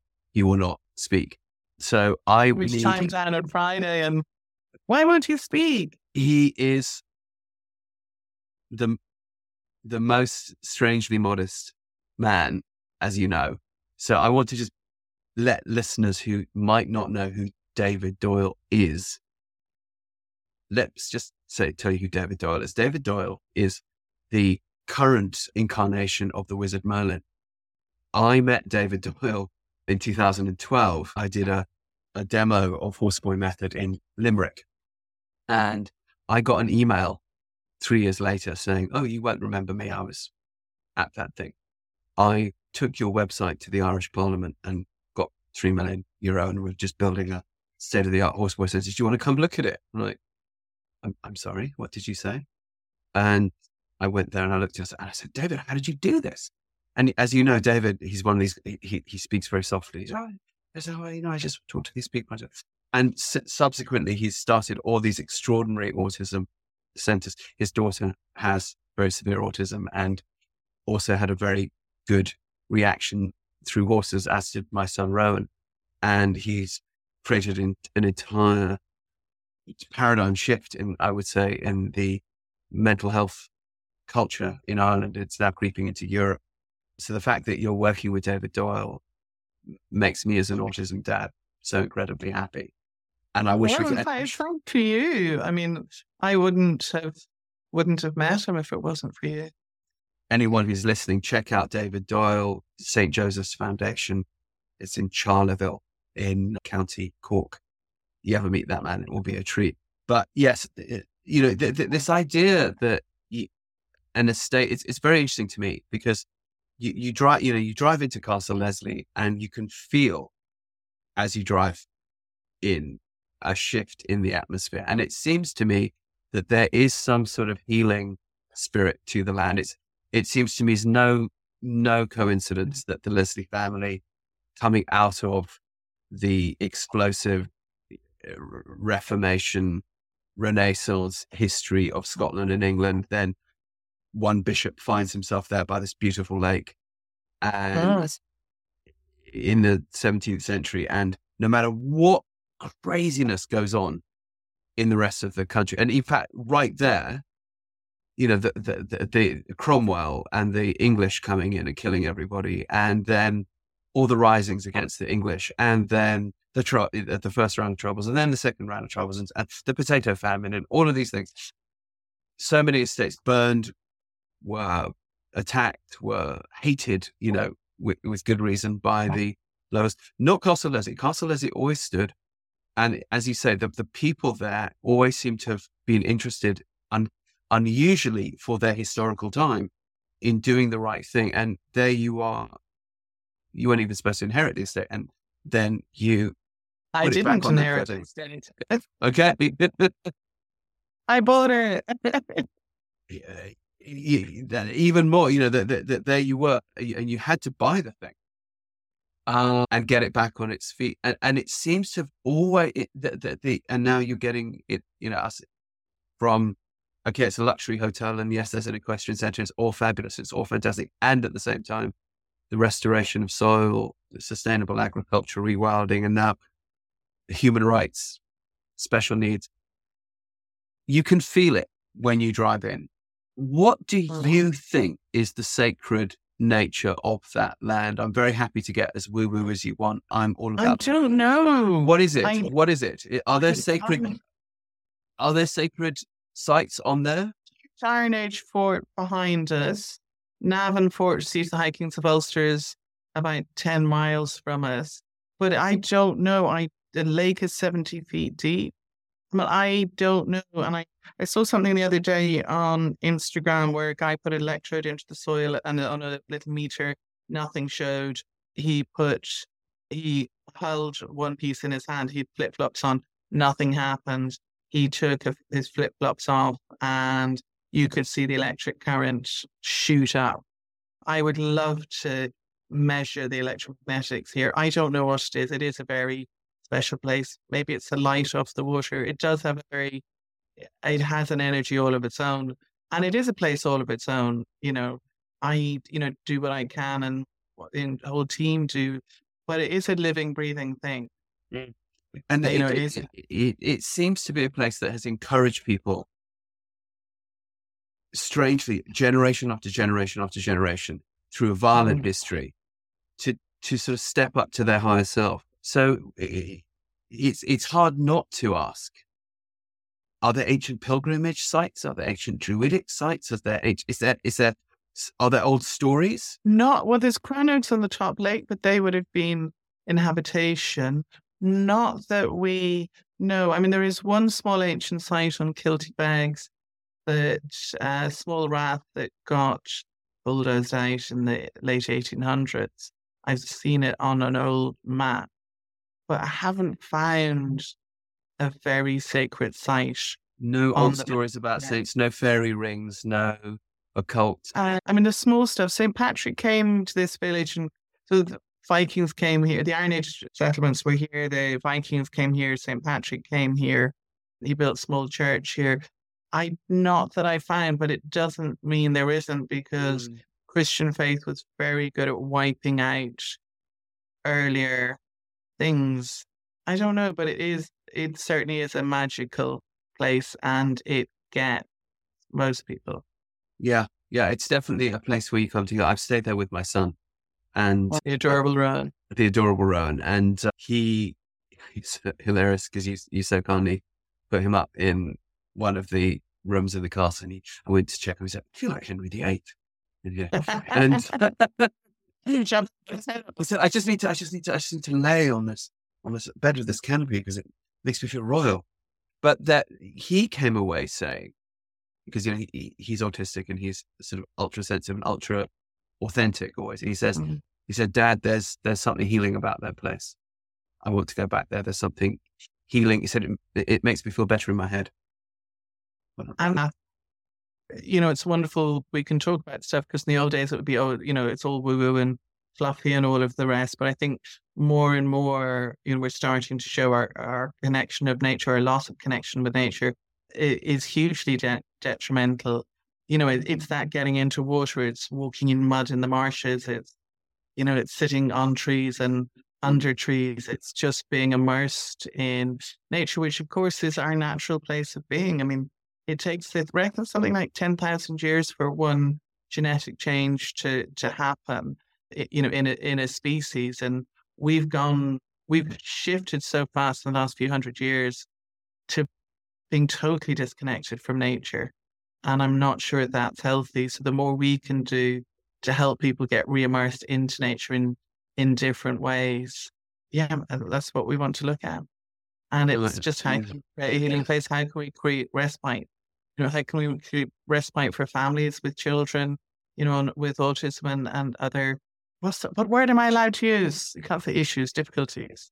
Oh gosh, conditions. I think is probably that. Yes, yeah. yeah. I mean, yeah. Sorry. Well, that's it's so interesting. You know that the whole politically correct thing. I often ask Rowan. You know, do you have a word that you want me to use, like someone with autism, or that I said, Dad, I'm autistic. You know, yeah. Just, just, just say it. Just use yeah, Just so, exactly. So yes, it's you know, my dad did sort of things here during the Troubles to bring kids from inner city communities in Belfast from opposite sides together and a sort of camping summer holidays and and just give them some proper outdoor fun and and forget about you know the troubles. And he did for hmm. a summer or two, and then he got a phone call to tell him to stop. When you got those phone calls, you didn't not listen to them. So it is a very very magical place. It absolutely is, and it's this sort of real little bubble, especially in this ever faster growing digital world where we are bombarded constantly with information and lots of stuff that's designed to, you know, do that four minute dopamine hit that just becomes mm. addictive. And it's rewiring our brains and, and most people don't notice. So it's the, you know, the deconnect, disconnect and the unplug and do strange things like talk to the person you came away for the weekend with. We've no televisions in the castle. Just I refuse to have them. You know, there's one wing that does, but they're they either look like mirrors or pictures, and actually they're because normally that sort of black hole of a television calls you when you come into the room to mm. to turn it on. No, it's being able to disconnect and reconnect with nature. And I think over the coming decade, we will learn more and more and more about the, the healing powers of connecting with nature.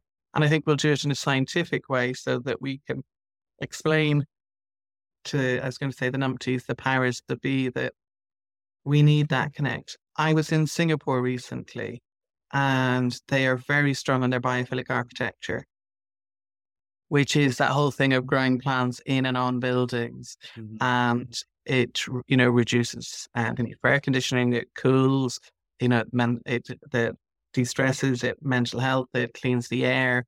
It has so many positives. And that's a small island with 1% of our land mass with the same population as Ireland. And you just smiled everywhere. You just kind of fell in love with the city because it is so green. It's just greenery everywhere. They've been greening it, you know, from the 50s because they had quite a visionary, you know, powers that be at the time. Yeah, uh, there's I just want to talk about that for a moment, actually. The greening of buildings. Um, mm. I'm a great proponent of it. And it's interesting how when people talk about carbon sinks and that sort of thing, people, and people talk about forests and all the things which we should have, but no one talks about ivy growing up buildings. Or I know there's a, a, a company in Spain, for example, that's doing moss clad walls. Um, mm. they, I, I read somewhere that a, a concrete bench covered in moss actually absorbs more carbon than your average tree. These things I didn't know. But yet you see so few people doing it. And like here in Germany, I know that the moment I start to try and grow creeper up my wall, uh, all my neighbors go, oh, whoa, it's going to do this, it's going to do that. It's going and, and then I'm thinking, yeah, but I grew up, you know, in houses that had ivy on the walls and the, the, the house didn't seem to go anywhere and, and the wall didn't fall off where where's this this this come from? This this it depends. It depends on the wall. Ivy is an incredible plant in, in so many ways, but if you've got soft mortar like lime mortar, mm-hmm. it will actually get in between the stones and start to pull it apart. I mean, there's lots of creepers. I mean, we've one called Virginia creeper in a building that's probably 150 years old, and it won't get into the moisture. So some well some will attack buildings and others won't. But moss is an incredible substance. Moss lives on two things, especially sphagnum moss. It lives on water and carbon, and it literally sucks carbon out of the air and uses it as its food source. And that's why, you know, having a lawn that's moss rather than monoculture grass is so much healthier in, in so many ways. And coating lots of things in, in moss absolutely cleans the air. Yeah, I, I kind of want to do it on the side of my my house here. I'm sort of I'm, I'm campaigning for it, and I, I hope to be successful in my campaign with my neighbors. But it's it's yeah, it's it, it's interesting to me that there's this idea of the clean wall, the clean building, the clean you know well, look look at biophilics. I mean, it's a whole science. I mean, there are certain plants that will break up walls. A sycamore tree plant near a building will break up, con- you know, will break break up concrete, whereas other plants will are all their roots will just sort of wrap around things. But biophilics, it's a it's a whole science. And do you have a um, particular book that you would recommend us on that? Biophilics, is there anything? On bio, biophilic architecture.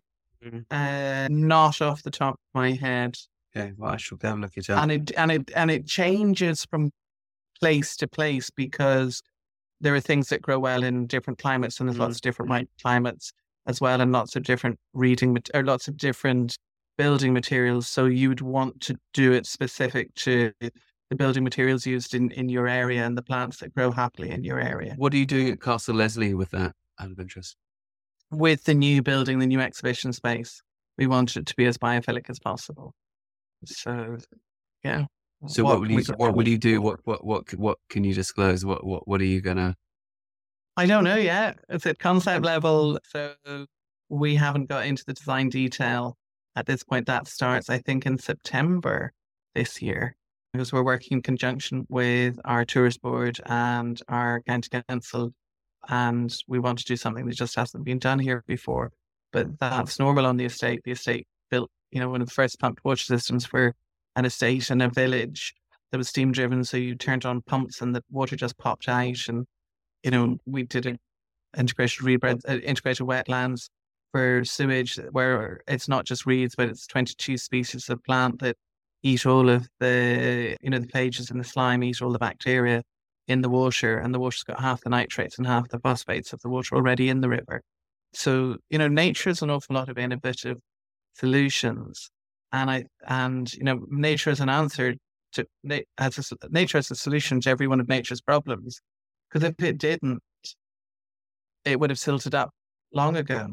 You know, yeah, I, have seen that that that sewage treatment plant on your on your estate, and it, it does mm. is it does it do the whole village, or is it is it just the? It does, it does up to, no, it does up to the equivalent to two thousand people, yeah, and it amazing. looks like it's a water garden, and the biodiversity in it is unbelievably high. Yeah, the like water meadows. Incredible. How long has that been in? Did you did you plant that? Did you put that in deliberately? Years. Yeah, no, that was worked with an amazing. Was that we very open minded county council and worked with an amazing designer called Rory Harrington, who designed it. And we worked with them and, and went, yeah, absolutely, let's test bed it. Let's let's be the first to build one of these in you know in a historic setting for in a village and an estate. And that that's what we just want to do more of. And trialing and test bedding stuff as well. And we won't get everything right, but that's right. You know, then you share what works and what didn't work. And somebody else might go, oh, well, actually, if I turn that around and flip that upside down and put that over there, that might work. And then you know, somebody has to be brave and be quite happy to make all the mistakes. We've just ended up in this world where everything has to be perfect and research the nth degree before we do it. And I mean, I think one of the, the saddest things in our world is how insurance is just starting to rule the world. It's just stopping creativity. It's stopping people taking chances. It's stopping people experimenting because of the fear of not getting it right and getting sued if you don't get it right. Mm. You know, the downside of not trying in the first place is starting to outweigh the downside of something going wrong. How do you cope with that? Because you're you're dealing with a high risk thing at Castle Leslie. You you still have an equestrian centre that specialises in cross country riding. Cross country riding is an innately dangerous activity. Yeah. How do you deal with this insurance issue?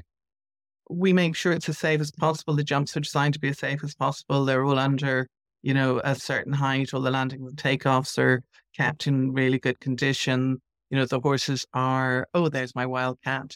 The horses are highly selected to be mm. able to make sure that there is, you know, as safe as possible. And still, most people who come riding accept that there is some risk. But, you know, 1.35 million people die in car accidents globally a year. Yeah. And we still drive. And what's amazing is we teach people, we don't teach people to drive very well, and we don't do the continuous upskilling.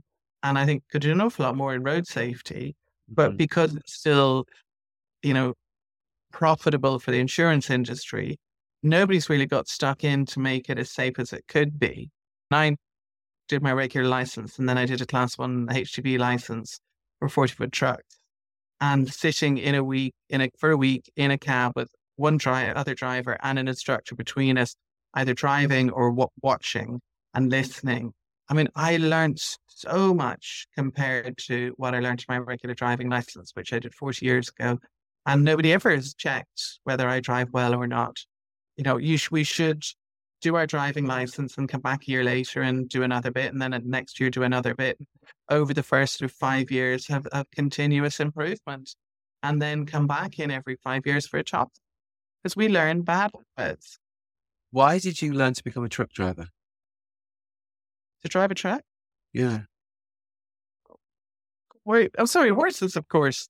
If you're going to transport horses around the place, you need to be able to drive a truck. And you could do in the south a, a rigid license and then an Arctic license, C and a D license, or you could go up north and for the same amount of time and effort, you could learn to drive a 40 foot.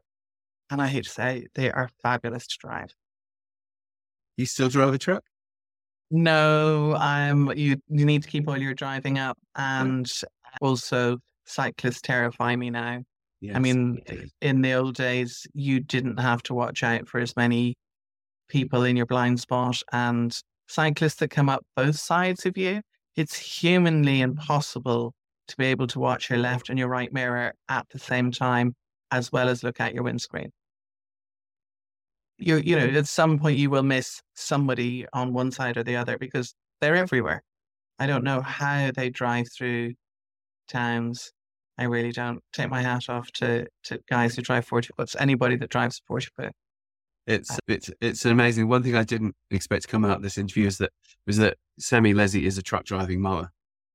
Um, I love it when I go to get my hire car and they kind of look at the, the section on your license to see have you got a driving, and they're like, oh, uh, no, it's it, it it's good, but you know, it's back to continuous in, improvement and upskilling, and we don't have it in, in driving.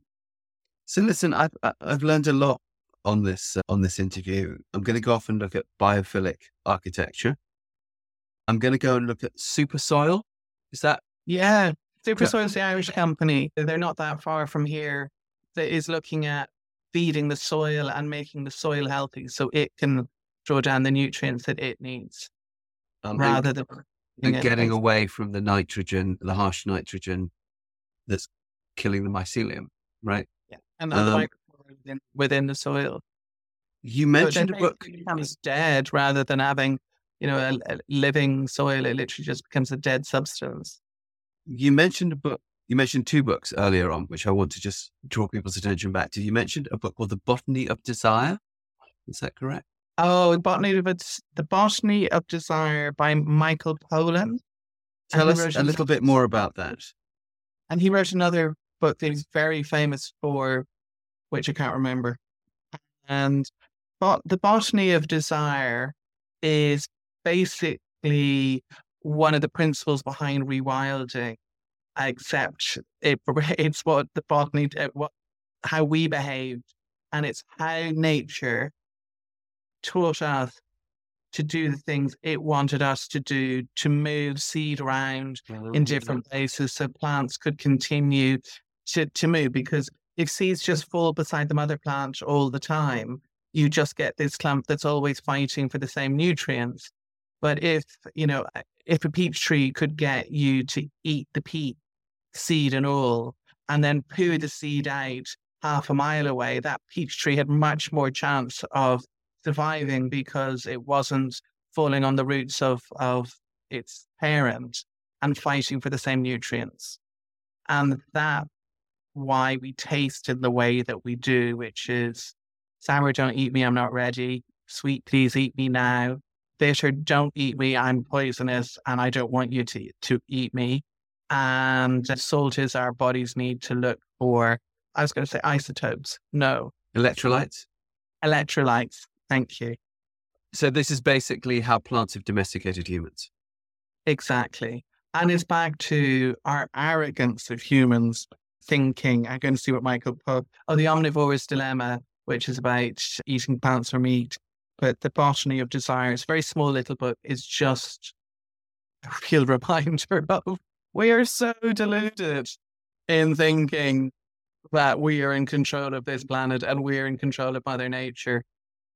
We will be the fifth race of humanoids to wipe ourselves off this planet, and nature will continue. Hey, why break the tradition? You know, because it's painful and it's a lot of unnecessary suffering. Indeed. And Indeed. that ability for nature to make us do what it needs is it's also what it does to the rest of nature. You know, it's not just Mm. us, the same rules behave, you know, Yeah. apply. But yeah, nature's very clever. Then you also mentioned a book, God is an Optimist. ben God is an Goldsmith. Please tell us a bit more about that. Oh, it's such a beautiful book, and I've just finished reading it. He's an amazing environmentalist, an amazing human being, and they very sadly lost Iris, their 15 year old daughter, in a freak farm accident. And it is his incredible love for family, for his daughter. the grieving process. I do not know how any human being deals with the loss of a child and how he found healing in nature and went on to become an incredible campaigner for rewilding and nature led restoration. Regen- so, and it's his journey, but it's just written in a such a beautiful way. I've been asked a biography, and I'm going, oh my God, if only I could write like him. It's on the list. I'm, I'm, I'm, going to get God is an Octopus, Ben Goldsmith. Yeah. The Botany And of it- Desire, Michael Pollan. Okay. Yeah. And then, yes, and then Wilding by Isabella Tree is a seminal book on letting nature, again, nature led regeneration. And they've just done a book called Wilding, which is the how to manual of wilding large and small in regenerating nature to be able to give it its place and space that it needs. Wilding by Isabella Tree. Tree. Yeah. Okay, great name. Okay. We have So. Rewilding was the first book, and then Wilding is the manual on how to do it. Okay. and it's just written in a very lovely language, very simple and easy to to do and And read is, and, is that something that people who just have a backyard regular Absolutely, I could benefit? Okay, fantastic. yeah, I, yeah, a garden or a big space. Doesn't have Or- to be Castle Leslie Estate. No, it can be about Fantastic. Any And then finally, dear daughter, the Ifrah Foundation, I F R A H. Yeah. FGM, female genital mutilation. People should look up that. absolutely, and there's, there's- absolutely, there's lots of ways to get involved or to support. Uh, the Dear Daughter campaign is people, a mother or a father or an aunt or an uncle or a guardian, com- committing not to cut their child. And then if people want to get in touch with you or get involved in some of the initiatives that Castle Leslie is involved in, I know obviously if they want to just come and stay in the hotel, they can Yeah. look up Castle Leslie online and book. But if if people wanted to get involved in the the rewilding side, the soul regenerative side, the the special needs side, the human rights side, what what's their best way? Should they contact Um, you? What should they with the Leslie Foundation, which we've set up, it's a, a, a newly fledged charity, amazing board of people and people coming on board, or you'll find me there as well. So yes, The Leslie Foundation. Yeah. Is that a Um, .org? Is that a .net? Uh, .org, and then also through the main website through Castle Leslie. And Um, is, and is that castleleslie.com? dot com. Castle Um, leslie.com and leslie with an ie a family with a Y and Leslie with an. IE. castle leslie.com and the leslie foundation is that is it one word the leslie With foundation is it is, is it is it the is it the leslie foundation org I have funny feeling it's dot .ie rather than okay let .org. me i'm going to look it up here on my phone so get the, the leslie foundation I should know. god forbid one should know one's own website I know. Foundation. Let's see. It is, you've got castleleslie.com, that we know. Let's see, the Leslie Foundation. Accept the cookies. Yes, I will accept the cookies. Uh,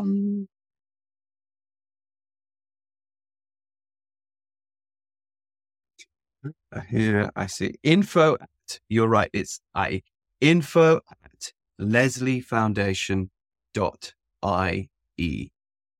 Info at Leslie with an IE, L E S L I E foundation dot IE. So confusingly I two IEs know. within the same. Terrible.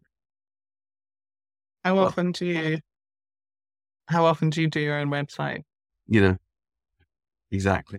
Exactly. I mean, you don't spend days googling yourself. But I've gone all red. Must be the light. I think I did that last in 2000 or something like that. And then I suddenly I realized that I was profoundly uninterested in myself, but I was very interested in other people. Yeah. And that's sort of been how it's gone ever since. I find oh, myself people. rather boring, but I find I would people agree with like that. you absolutely fascinating. I am really boring, honestly. Well, I think you just you just put the lie to that. Sammy, it's been it's been a, a treat. Thank you for letting Thank us you. into the world at Castle Leslie. I I would I would strongly urge anybody listening, put it on the bucket list. Get your ass to Castle Leslie at some point, even if it's just to go have a bit of food and walk around that piece of magic. It's an extraordinary, extraordinary, extraordinary landscape, and it's one of the few that is really sort of open to people, but it's so undiscovered. And you, you, there is a sense of freedom there. I remember my son and I walking across one of the bogs by the lake barefoot and uh, feeling in the feeling the October mud coming up through our toes and just reveling in the sound of the bird song and the deer on the hill and to know that all this amazing work is being done there, Sammy, incredible. So Well, thank then- you. There's there's there's there's lots more to do. We're only just starting. Like I can't wait. I can't wait to be back. I will be back as quickly as I can. And hopefully the crowds after people listening to this podcast, I still get first dibs at the door. If you see me showing up, I got there first. So I'm sorry, you have to let me in first. Thank you. Thank you. Thank you, Sammy, for your time and giving us a bit of a glimpse of this magical kingdom. Queendom. Well, you're very welcome, and, it, and it's going to be an amazing journey over the next few years, and hope lots of people come on board. I, can, I, I, I cannot wait to see what you're doing, what you do with the with the ecological educational center, what you do with the autism projects. It's going to be it's it's going to be Fab. fascinating. And I'm just sorry you're not here on Friday with when we when the architects are here. I know, particularly so one of those architects is a mate of mine, and I do not get to raise a glass with you two, but I will I will hold it in credit for the next time I'm there. It's only the beginning. Yeah. No, All but right. Thank you for sending him our way. Thank you. Sleep well, rest well. I will. Okay. I will. Bye bye. Bye. Thank you for joining us. We hope you enjoyed today's podcast. Join our website, newtrailslearning.com, to check out our online courses and live workshops in Horseboy Method, Movement Method, and Athena. These evidence based programs have helped children, veterans, and people dealing with trauma around the world. We also offer a horse training program and self care program for riders on longridehome.com. These include easy to do online courses and tutorials that bring you and your horse joy. For an overview of all shows and programs, go to rupertisaacson.com. See you on the next show. And please remember to press subscribe and share.